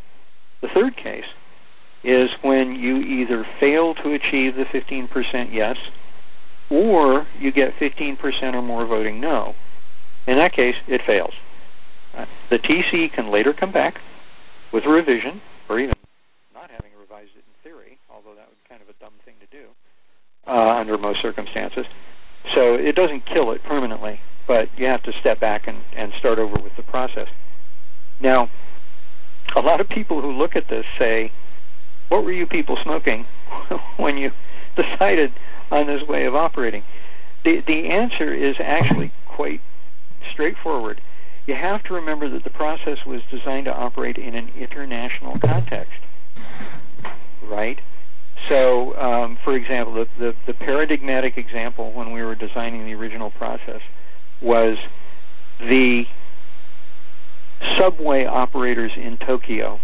There, and if you've ever been in Tokyo and tried to use the subway, you know that in fact there are nine different companies there running different pieces of the subway system, each maintaining its own schedule. So you say, okay, let's suppose we're the Tokyo subway operators and we want to come up with an XML specification for schedules and we need to operate totally in Japanese, and the only people who will ever be interested in this are Japanese. You can do that under the OASIS process, okay? And the OASIS process is set up to allow you to actually internationally standardize what you've done if you feel that that's a good idea. And the only way you can make that work is if most of the members can simply take it on faith that things were done right. And you rely on people objecting to it to tell you that it wasn't done right. And that's, I, I could go into more detail, but we're starting to run out of time, and I don't want to do that. Final slide lists more information. So I'm noting that we actually only have half an hour left. I'm really sorry I went on like that. Um, but I'm at your disposal.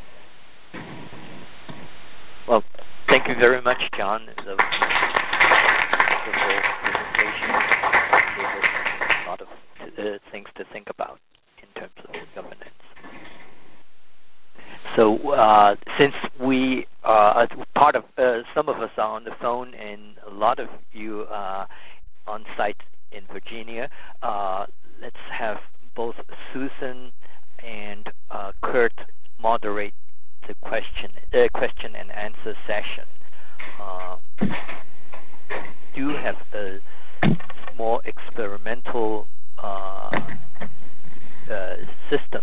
Uh, this is from uh, it, contributed from someone from IBM and one of the members had proposed that we try this out. So uh, this, this, I've sort of uh, hoisted the system up uh, on the VNC screen.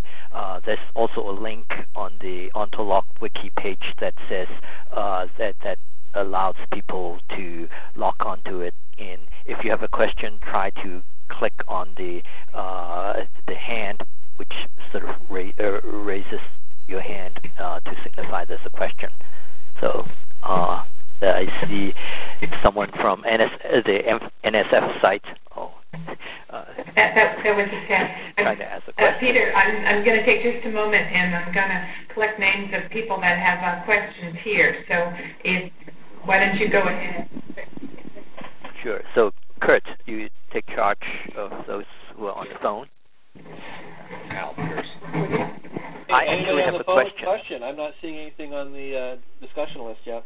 Uh, Kurt, there's a reason for that. The VNC client doesn't let you see the discussion client, but doesn't let you actually click on the button.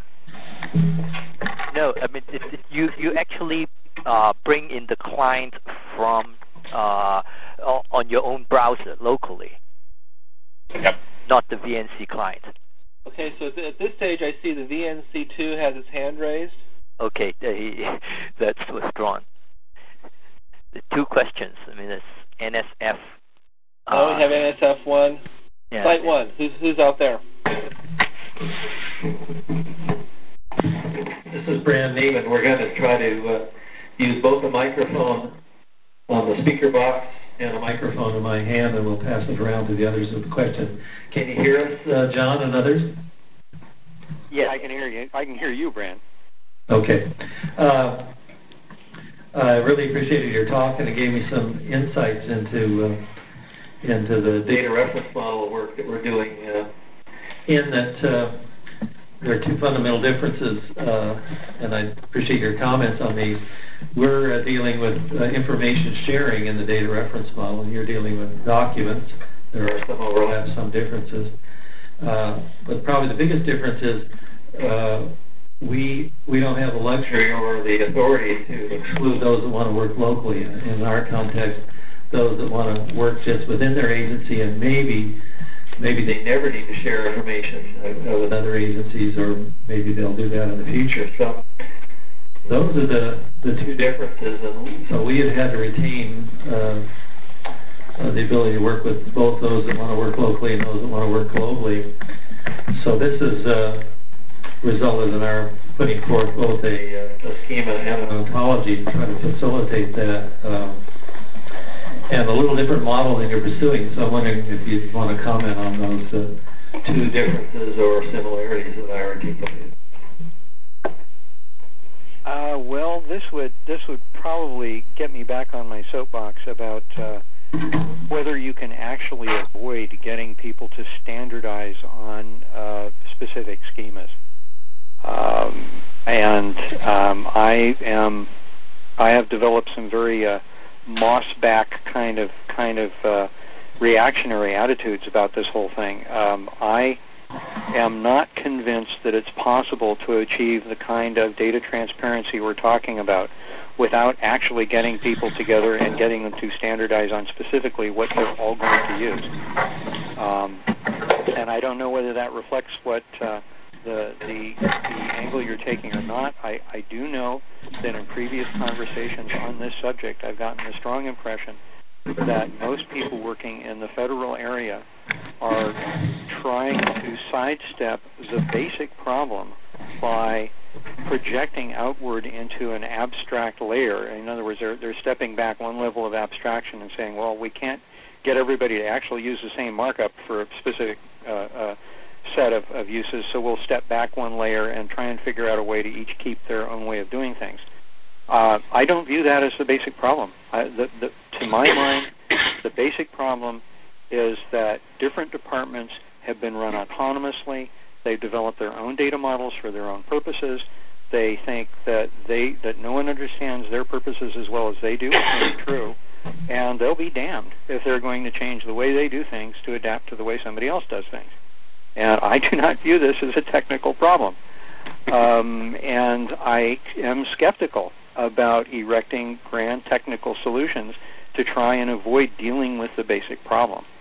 Um, now, having said that, if you ask me, okay, Jon, how exactly do you get all these departments to completely step aside from 200 years of territoriality and get them to work together? I do not have an answer for that. So I think my input on this subject, beyond expressing a general uh, grumpy pessimism, um, is pretty useless. Don't let that stop you. We'll move to the next question. Uh, this is a question that probably doesn't directly affect most of us here, but uh, having been involved in standards committees before, you addressed the issues of copyright and patent. Uh, another issue that often comes up uh, with standards is liabilities of the participants. Does OASIS address that at all, or is it not an issue in the kind of standards you're setting? Oh yeah, it addresses that in that boilerplate uh, down with the copyright notice, where in capital letters it says that uh, they don't warrant this to be useful for anything and take no responsibility for anything that might happen, and don't talk to us about it. And that's sufficient. That, that's pretty standard. I think you'll find that attached to most uh, of the uh, of the software agreements we never read too. okay, Brand. Uh, Peter has a question. Yes. Okay, uh, Jon, uh, one of the features of, I believe that's an o- OASIS uh, process, part of the OASIS process too, is uh, the uh, the thing called liaisons, whereby different OASIS uh, or an OASIS TC can sort of liaise with other similar or sometimes even conflicting uh, standards body. Uh, could you delve onto that a little bit and, and tell us about its efficacy? Oh, see now there you've caught me because I'm not sure what the revised process has to say about that. Um, uh, the process, as far as I know, the process of establishing liaisons within OASIS is what we've been doing in UBL, and if it's wrong, I sure hope nobody tells me. Um, and that is simply we find uh, the, the problem with liaisons is finding somebody who actually participates in both groups. Right? It's not a procedural problem. Once you've found somebody who actually either does sit in both groups or is willing to sit in, in the group he doesn't currently sit in, then you just say, okay, from our side we call this our liaison, and from your side you call this person your liaison, and we're done. Uh, I don't think there's anything in the OASIS process, even as revised, that makes that more complicated. Uh, although, again, you, you'll have to read it to make sure of that. Jon, as this far is as and you're entirely right. Pardon? This is Jamie, and you're entirely right. Oh, hi, Jamie. Glad you're on the call. Cool. I'll just shove all all such Oh no, you won't. off my But yeah. I mean that that that's all there is to it. The the real issue isn't about process; it's about training organizations to not get possessive and to be willing to take their work and walk it across from one place to another place so that it actually commoditizes. But yeah, process so th- it's really a practical problem rather than a procedural one. Okay, by the way, Jamie, that's are there uh, James requirements Bryce Clark, Director of Standards Development from OASIS. Hi, Peter. Hi, Jamie. Jamie, is there anything in the current process regarding liaisons with outside organizations, or is it pretty much the same? You you can do org to org, but it's much more likely that a committee will uh, will do something. The real, you know, from the standpoint of the interest of this audience, the real technology rules issue is that uh, most experiments to create new things that are sewn together like a Dr. Dolittle animal don't work. Every organization has its own IP solution. It has its own body of participants who's who's socialized it. They've gotten it past the suits, and it seems always easier to pass things along by finding people who occupy roles in both organizations than by trying to construct some new joint thing. The overhead in that kind of approach is almost always daunting. So we love to get people to carry things across the blood-brain barrier simply by virtue of being members of two things at once.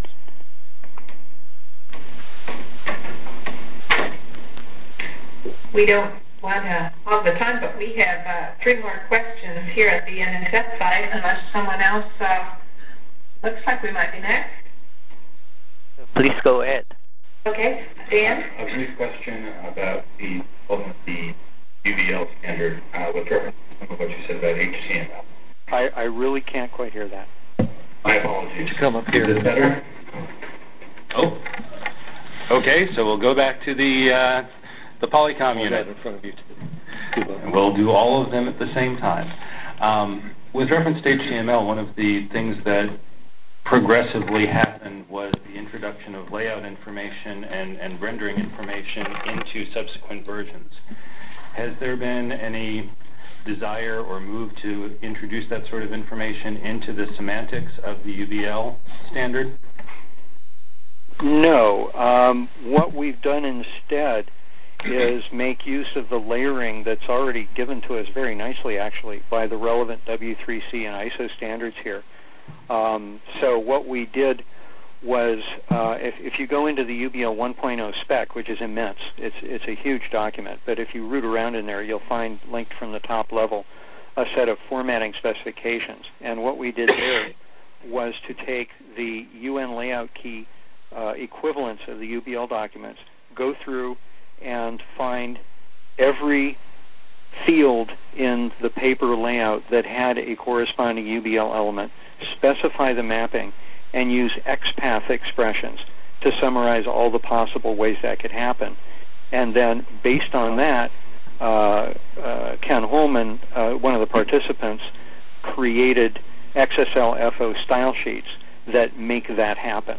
Um, and in fact, this layering all worked out really nicely. Um, and uh, the the advantage of doing this is, and, and in fact, we used to have examples that show it both ways, but we ran out of time to provide a complete set in the final spec. Um, actually, there is actually there are. Exa- I'm sorry, I'm wrong. There are there are some examples in the final spec where we show you the exact same UBL invoice, for example, instance, and show it in a UN layout key representation, and we show it to you in kind of a generic, what you'd expect to get from the plumbing company representation. Okay, they're they're the same document, they're just being formatted differently, and it's so so. This is really important in being able to provide the maximum flexibility of representation from the standard electronic representation, and in, in fact, that's that's basic to the whole SGML idea, which is is to a large extent based on a separation of uh, content from representation. So we've we've gone completely with that philosophy, and, and I think it works out pretty well. I'm So- glad so no, to hear it's holding up. That was one of my issues with HTML was that that separation of semantics and layout kept getting violated. So here's Well, fingers that's- crossed that we don't have that issue going forward in XML, that the, the that barrier holds up. Yes, and and this is an this is one of the things I was pointing to very early when I was talking about HTML that was wrong with HTML, and we all knew it was wrong with HTML. Yet, because it was very very simple this way for somebody to get started, it that made more difference than being right.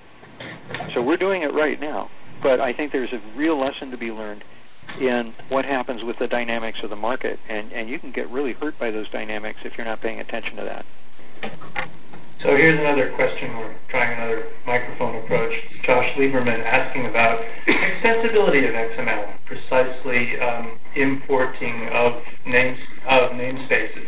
A more charitable view of different data models is that people can agree on common elements, but have their specialized elements. Uh, a strength of RDF and uh, approach that can be taken in XML is to import specialized namespaces into the general schema. Is this allowed in UBL, and what problems do you see that that solves or introduces, um, both for UBL and for XML? We use namespaces a lot in UBL. Um, even within the spec, there are different namespaces. Um, I remain somewhat, um, this is going to be hard to explain. I, I wasn't convinced in the first place that the namespace mechanism was worth the trouble.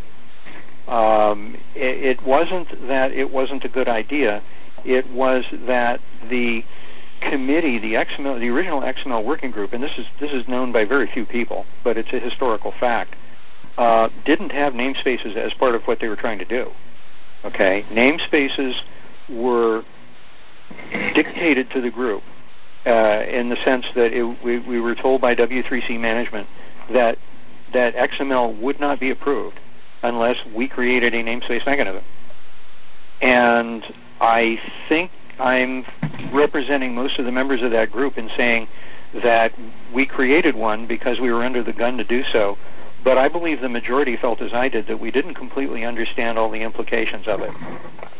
And I'm still not convinced that we all understand the implications of it. Um, it's it's necessary, and its utility by this time I think is is beyond question. Even even among people like myself who never felt terribly comfortable about it. Um, so it's very useful, but it is also very complicated, and you can get into deep trouble with namespaces. Um, this is not to say that there is a better solution to it. I don't think at this point that RDF is, is a solution. Um, although give it a few more years and, and give integration of tools a few more years and enough work by people like the Ontolog group and maybe maybe it'll work. Okay. But I think namespaces represent the farthest reach of complexity that will work at this point, and complex enough so that it doesn't work if you're not careful. Um, I do know that in UBL we spend enormous amounts of time uh, trying to make sure that we don't stumble over our own namespace apparatus. Uh, it, it can get you, and and even some fairly obvious questions, some fairly simple questions at least simple to understand, turn out to be very difficult. Versioning in namespaces. Let's take that as an example. Um, when we go to create a minor version of UBL, you know, we, we, that's what we thought we were doing in 2.0, creating a minor version. We were going to call it 1.1. And, and as soon as we got into it, we discovered that some things like namespaces had, had some embedded questions that we hadn't quite figured out yet that made no difference at all to major versions, but did to minor versions. So we sidestepped that whole mess by calling this version a major version so that we could do what we needed to do and then figure out minor versioning. And, but one of the key questions, for example, in minor versioning is do you include the minor, the, the, do you include the information that this is a minor version in the namespace uh, URN? And that's not a hard question to understand, but it is really hard to figure out which way you're going to go with it. So in other words, is is the UBL 2.1 namespace when it finally is out there, is that conceptually a different namespace from the UBL 2.0 namespace? If you say if you say yes it is, then what you say, well, excuse me, namespaces were at root, and everybody's, or not everybody, but a lot of people have forgotten this. The idea of a namespace was semantic. It was to say, here you have an element called ring. Well, if it's in a namespace for the chemical industry, that means something to do with benzene. And if it's a namespace for the jewelry industry, it has to do with something you put on your finger. And if it's a namespace for the mathematical uh, context, it has to do with something like a group or a field, right? And so the namespace is supposed to tell you what semantic context this thing is coming from, right? It's supposed to tell you the meaning, in other words, the, the, the sphere of meaning, okay? So if in UBL, we, in 2.0, we define something called line item, and it's uh, written out, and we have a definition translated into five different languages of what a line item is and what that means. In 2.1, if we give that a different namespace identifier, we are saying, guess what? In 2.1, this doesn't mean what it used to mean. It now means something different. Well, that's not true. It meant exactly what it meant in the first place. So from the standpoint of the original notion of namespaces, you say, no, we should not change the namespace URN just because we're creating a minor version because that's telling people that it means something different and it doesn't. And then you flip that around and you say, excuse me, I have a piece of software that is looking to the namespace to tell me whether there's something here that will behave as I expect it to. In 2.1, you added some stuff that I don't know about if I only know 2.0. So if I'm just looking at that namespace URN and I'm a consuming piece of software and I see UBL2, then I'm thinking I'm cool. And here now you throw me something from 2.1 that has elements I never saw before. Uh-oh. Okay? And we're sitting here right now, I, and, and every time I hear an argument on this, I switch my opinion. so, uh, and, and, and th- there's no easy solution to this. This is, this is inherent to the whole thought of what a namespace is.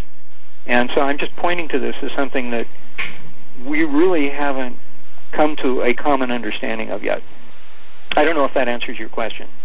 Uh, it recapitulates a question that OGC is fighting with right now, so that was very helpful for me. Okay, uh, this is Kurt. I believe that, um, a second, Jamie Price Yep. Has a question. Jamie Clark, I'm sorry. Hey, Jon. Jamie, are you the same person that asked about the uh, face-to-face meeting, or I mean, I have an anonymous uh, question there. Are you the same person? Yes. Okay, good, great. Uh, Go ahead.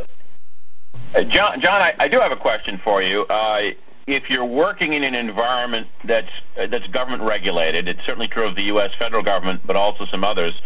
You're you're pregnant with some OMB guidelines and some other things that generally, uh, I'm thinking of Circular 119, uh, instruct you that you ought to, you know, if you're going to pick methods, you ought to pick standardized methods, and if you're going to pick standardized methods, uh, instead of re, you know, instead of building, you ought to reuse, and you ought to reuse stuff that is subject to open standardization. And so you actually get into these these process issues. So it can be a very important deliverable for for some of these projects to be able to claim that they are subject to appropriate process. Uh, obviously, uh, you know, groups like OASIS like it when somebody takes advantage of the solutions we already have. But there's also going to be panels that just have a specialized thing, and on an ad hoc basis, they have to do something. They have to approach standardization, and they have to meet some kind of process rules. So I'm I'm sure that we're replicating these issues, eh, you know, ad hoc sometimes. If they are, is there hope for uh, for the web-based wiki, you know, uh, uh, other methods of collaboration? I mean, you, you say in your slides that we're two or three years away from the death of face-to-face. Now, if you're not looking at a highly funded project where you're you're you're being paid to bring people all over from focus groups and pay for all those conference bridges, is is, is are we all just going to be in in conference call hell forever, or is there some possibility for totally asynchronous collaboration as a method to get this kind of work done? Wow, that's a good question. Um, uh, the, the the phone hell works, you know. So worst case is uh, is not disastrous. Worst case is if we structure phone conferences correctly, if people develop norms of behavior, and that's an important part of it, um, that are appropriate to trying to keep conversations going in phone conferences. If you structure the thing so that the conferences don't get too big, and that's that's a, key practical consideration. I think we can do it. Okay, I think we do have to pro- solve the issue of audibility, and I think you do have to break it down by region if you actually span too many time zones. Um, the thought of doing it completely asynchronously, I I, I attempted a uh, uh, a line of thinking in an article that um, uh, I I, worked out with another fella uh, and was published in Government Computer News, I think it was, uh, about three years ago. And Doug is, is familiar with this because I talked about it at his, uh, his seminar at Stanford, where you could actually implement Robert's Rules of Order as a web server. And I still think that idea has an awful lot going for it. Um, and, and, and if it were ever implemented, would in fact allow you to do completely legal, completely orthodox, um, standard Robert's Rules of Order type decision making asynchronously. Our, our problem was just a very simple practical one, which was when we assembled people who were interested in pursuing this, um, the first thing we did was was realize it would take at least a year of someone working full time to specify Roberts in a way that was machine processable. And there we stuck because we all had day jobs and none of us had the funding or the time to go do it. So that remains as a fairly well specified task for someone to do. I think someone in government, for example, who could uh, convince the proper agency to fund the work, uh, could have this uh, done and implemented in a couple of years and I think it would actually allow a lot of governmental bodies to get around the face-to-face meeting problem. So anybody who's interested in that, there's a link to that from my webpage on the iBiblio site. Uh, I think Peter, you included a link on the uh, on the wiki. Yes, I did. Yeah. Um, so I have a if at- question. Oh, this is Pat Cassidy. Hi. Um, about Roberts uh, in in um, asynchronous mode. Uh, I'd had the impression that most of Robert's rules was uh, procedures for trying to decide who has the right to speak at any given time. When you're online, that's completely irrelevant. Everybody speaks simultaneously. Yes, and that in fact was a central realization in in the in the proposed plan was that some of the some of the traditional big issues became ir- irrelevant because even even uh, I mean right now or in a face-to-face meeting, if you and I speak at almost the same time, a chair has to step in and, and maybe arbitrarily say which one of us has the floor. Online, you know, if my comment comes in one millisecond after yours, you were first and I was second, and that's the end of it. So that's one area that that uh, uh, really lends itself very well to this. Another area which needs to be explored further is the realization that there are a whole chunk of Roberts type uh, motions that are proce- that are are sort of administrative. And the example I had in the paper was um, uh, closing debate on a question. Okay, you could rig a web server so that the the vote over whether to close debate was happening in parallel with the discussion, whereas with the regular Roberts uh, uh, procedure for people there in person, these things can't happen simultaneously. They have to happen serially. And so, in theory, um, many complicated things become much simpler. On the other hand, there are some functions that require a chair uh, and cannot be automated. And it's also a very interesting exercise to figure out what those are. For example, figuring out the agenda for a meeting is a fundamental duty of the chair, and it's one that's not maybe not impossible to, to automate, but is darned hard. So it's, it's a very interesting exercise, and I think if anybody finally did provide the mechanism and said and had it properly reviewed so that the legal people said, you know, actually this is a that if you follow this, you will get exactly the same legal result as if you met in person and followed Roberts, then you would solve a major problem for something like 70,000 local governments. I mean, I'm thinking of things like school boards. I'm in a place now in upstate New York where um, uh, just local, very, very local government things, you know, like like uh, like uh, uh, zoning boards and things like that, have a heck of a time meeting when the weather gets nasty. You know, right there, you could solve some big problems. So I think there's big potential of this, but some insightful, foresightful type investment would be required to explore it. Okay. Anybody in the uh, meeting room have a question? Yes, this is Rex Brooks. I'd uh, like to know what you think, Jon, about the notion of using an ontology or ontologies to map the terminology from one data Rex? uh, model. Rex? Rex, could you get closer to the microphone, please? I I'm about as close as I can get. I, I think I got the question. Over here. It's it's, Oh, it's over one here. of the biggies. Um, in other words, the, the, the question I'm hearing is, what do I think of of, of ont- ontology technology? Ontology. I I have a trouble using ontologies as a noun because I was a Oh, philosopher. leave it there. Just speak Um, right there. Oh, my question was, what do you think of the, the, the notion of using an ontology or ontologies to map one data model to another one? I'm specifically thinking about the data reference model and getting around the problem of having a single markup. Yeah, that and that's what I was expressing skepticism about. Um, in theory, I think that in fact ontologies do solve this problem. Um, but my impression, um, which is refreshed every time I sit down and actually have a chance to go over this with somebody deeply into the into the technology, is that we're not ready to do that. Um, I part of it has to do with scoping. Um, I think it is definitely possible in something like uh, uh, you know business documents, like what UBL does. Given enough work to eventually come up with with a, a proper uh, ontology for that that would allow this kind of thing to happen. It's just that I don't see that as being within the next year or two.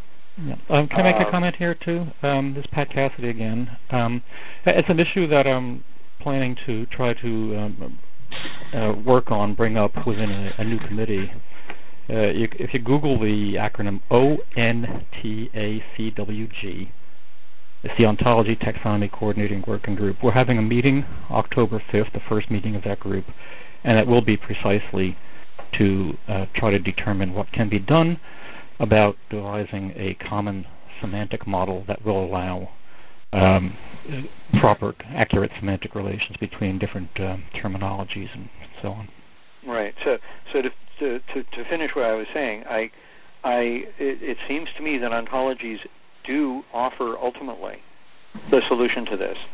My two areas of skepticism are number one, when it will actually be in a position to do that, and I don't think it's going to be right soon.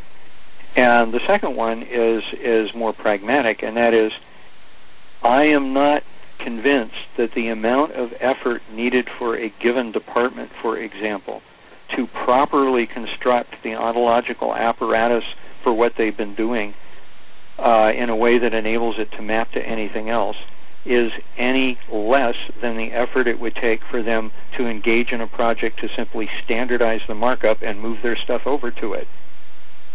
And I am completely unconvinced about that, that you're going to, in, in reality, in any given particular situation, uh, come up with a net benefit. So, Jon, this, this is Nenad here at NIST. Uh, it, seems to me like you are equating uh, coming up with agreed upon, agreeing on a common ontology, for the lack of uh, a better term. No, I'm not. I'm talking about these as two different approaches for accomplishing the ability to, to go cross uh, cross organizational boundaries with your data. But eventually leading to the same goal. Is that Yeah, I, I think so. But the, the the the the point is, you know, if if the problem is that agency A and agency B are doing something something close enough so for this even to be a meaningful question, and that's that's a big given to begin with. Um, if you say they're they're close enough in what they're doing that they need that they need this information to travel across the boundary, but they have two different formats for that information, then the two approaches that are being offered here are number one, they sit together in a small room for 18 months and nobody lets them out until they've come up with a markup that they'll both use. And, and then they'll go back and get people within their departments to move over to the new markup with their old data, at which point they have accomplished the task. Or they are going to map this to a third thing that they define for purposes, you know, a, a higher level construct, an ontology or a semantic registry or whatever you want, um, that will enable them to keep the formats they've been using, which accomplishes a political purpose, uh, and, and, and yet somehow it manages to get their data across. And all I'm saying is I'm not convinced that one approach offers any practical time type, labor type advantages over the other. What I think you will often find is, and, and I'm very much afraid that we're about to find this out where this approach is being applied just in the business standards is you find that the things people thought were the same thing semantically and just different in format are in fact not semantically identical. And I don't think either approach solves that directly. I think the lock them in the same room until they decide what they're going to do does solve it in the sense that they go, oh, you know something, we didn't mean quite the same thing by these two things, so we'd better redesign our system so that we're talking about the same thing. Yeah, but but uh, this Pat again. But uh, that uh, lock them in the room only works when uh, two organizations want to communicate with each other. If you want to communicate with multiple organizations, okay, it's very messy. Of course, not. I don't think anybody argues with your thing about let's let's get together and standardize. If you're talking about two people, two groups wanting to talk to each other, when you have many to many, then then you need a common standard of meaning. And where um, my, where I think I probably differ from what you were just asserting is that I do think you can define a, um, a higher level ontology that contains all of the um, concepts in it that are required to specify in detail what these terminologies mean. And then where you get to the, uh, to the issue of does it really mean what I think it means, if you have defined it in terms of the higher level concepts of the top level ontology, then you will know precisely what it means, and there won't be any disagreement. In fact, right. you'll probably you'll probably know better than two people sitting around talking about it in language. Yeah, all I'm all I'm saying is you take n different people and get and and make their task be the the uh, the exposure and resolution of the semantic differences in what they're doing expressed as an ontology, and you take that same group of people and make the exposure and resolution of their issues be a specific markup that they will standardize on, I am not convinced that the former represents less overall labor than the latter. Oh no, you're probably right. It probably represents more, but it is much more powerful. The result is much more powerful. Uh, if the objective was to get these people to interchange data, they're done, right? Why do they need something more powerful? Uh, because uh, then uh, with the ontology, in addition to just simple um, having a, a, standard standard for information interchange, uh, you also have a standard which allows machines to make decisions by themselves. That is, there you, you, you, give you give the machine much more capability for making automated decisions. Uh, and and uh, looking down the line, that's that's something which which cannot be done by a markup technique. I, I agree with you, and that's why I started out by saying, in theory, I, I totally agree that this is possible to do. But if you look at the amount of work that it takes to get the ontology to make this all machine processable, that's the question. You know, what what, what is that amount of work? Do we have the resources to do it? Well, and, it, it uh, will. I agree. It'll, it will be more work than just to create a uh, standard interchange format. And uh, the resources, yes, of course, that's the question. You know, you ask the question, when, when do you think it will be done? Uh, the only reasonable answer to that is how much are we willing to spend? You know, we can do it very quickly if the money's there. If the money is not there, it can take a very long time. And of course, Jon, Jon, this is Brand. I want to comment on that because in April we had Tim Berners-Lee keynote at one of our government government conferences. He told us that we should start uh, moving to the use of RDF and OWL in the government uh, for two reasons. One was it was designed to solve the problems that people are encountering with XML, and two, it was designed to deal with the problem of working globally versus working locally. And uh, what we're doing is a little bit different than this uh, year and a half harmonization. We're starting to bootstrap our approach with with initial seed ontologies that then can be used to either execute applications like in the case of our Federal Enterprise Architecture reference model ontology, or uh, an event ontology from uh, from an episode that uh, that Rex will talk about, or uh, or uh, you know develop ontologies based on on uh, things that we already have from government guidance or in data sets.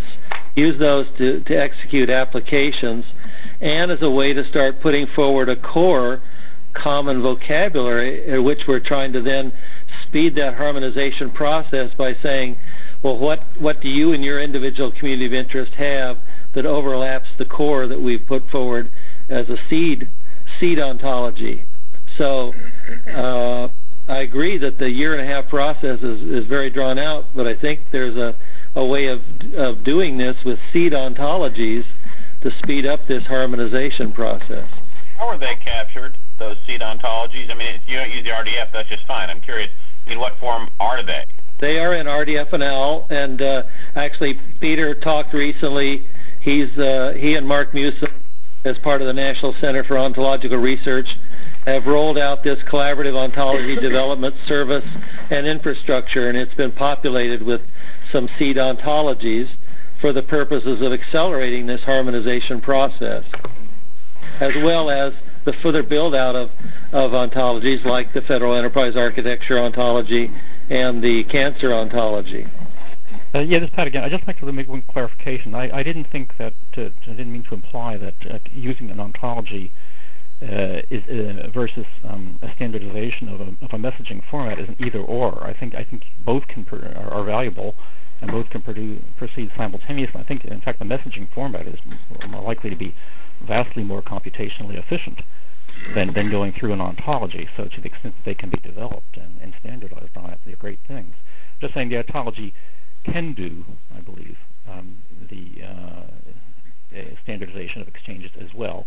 It just do it by a different mechanism, more complex and more time. Well, let me clarify something too Okay, before we I guess go. we have to Uh, wrap up. Yeah, let me let me just say one brief thing on on this, Peter. Um, that is, it, it really depends on what your objective is. If the objective is to make decisions, uh, uh, make ma- the machines capable of making some of these decisions, then then the issues are number one, how much work is that really, and number two, do we really want machines doing that? However, if the objective is let's achieve harmonization between all these different departments using a mechanism that doesn't make it look like they're giving anything up, then this makes may be brilliant. Uh, Jon, this is Nenad Ivezic again. Uh, just a quick question before Peter wraps it up. Uh, do you have uh, a link to the uh, this Danish and possibly Swedish uh, information on, on how they are, you know, what are their experiences, lessons learned in uh, adopting UBL for their purposes? Can that be accessed? Is that public? Oh yes, absolutely. In fact, the well, it is in case of the Danish. The, the Swedish, I only know by a rumor that this is going to be happening. Okay, it's a pretty solid rumor, but I, I haven't seen a, a, a an official announcement yet. This is supposed to actually be happening today, so we'll see. Um, with regard to the Danish experience, they have been um, very public about this because they're very proud of it. It's doing tremendous things for them. They, uh, the slide you saw embedded in my presentation, I gave you the URL on one of the early slides there. Um, and if you follow that URL, you'll get uh, that presentation. They've also given presentations on this at uh, several of the uh, OASIS and IDEA Alliance events. So, for example, they uh, gave an updated presentation that didn't have the slide I wanted uh, at the XML 2005 conference in May, and they may have another one coming up at the XML 2005 conference. I'm not sure, but um, uh, there's also if you go to the to the uh, to the uh, UBL mail list, which you can get to through the Oasis UBL website, and I've, I've given you URLs in the last slide on this. So if you go to the website and then go to the mail list and then you look at mail for like the last 24 hours, I sent out a message uh, actually to the UBL dev list listing three recent articles, and a couple of them refer specifically to the Danish experience. The Danes are considered thought leaders in Europe in IT. So they were the early adopters here, and all the governments of Europe are now looking at, at the Danish thing and they're going, oh, wow. And I, I think you'll see a lot more of this over the next year or two. But this is government, right? I mean, in, in Denmark, UBL invoice is a Danish law. And I actually have a copy of it in Danish. It's 100 pages long, this Danish statute that is nothing but an explanation of UBL invoice. And that kind of mechanism takes a couple of years at a time to put in place. The Danes had a running start on this. They, they uh, got started two years ago on this in actually getting it passed in February as a law. So you'll see some delay in this. Okay, thanks. Thank you very much, Jon. I wish we had another hour to discuss this, but uh, this has been wonderful, and uh, I I would like to thank you for uh, spending your time with both the Ontolog Forum and with the Collaborative Expedition Workshop. And this is uh, September 23rd, uh, Jon Bosak speaking as an invited speaker to the Collaborative Expedition Workshop and Ontolog Forum. Bye, everyone. Bye. Thank you, I'd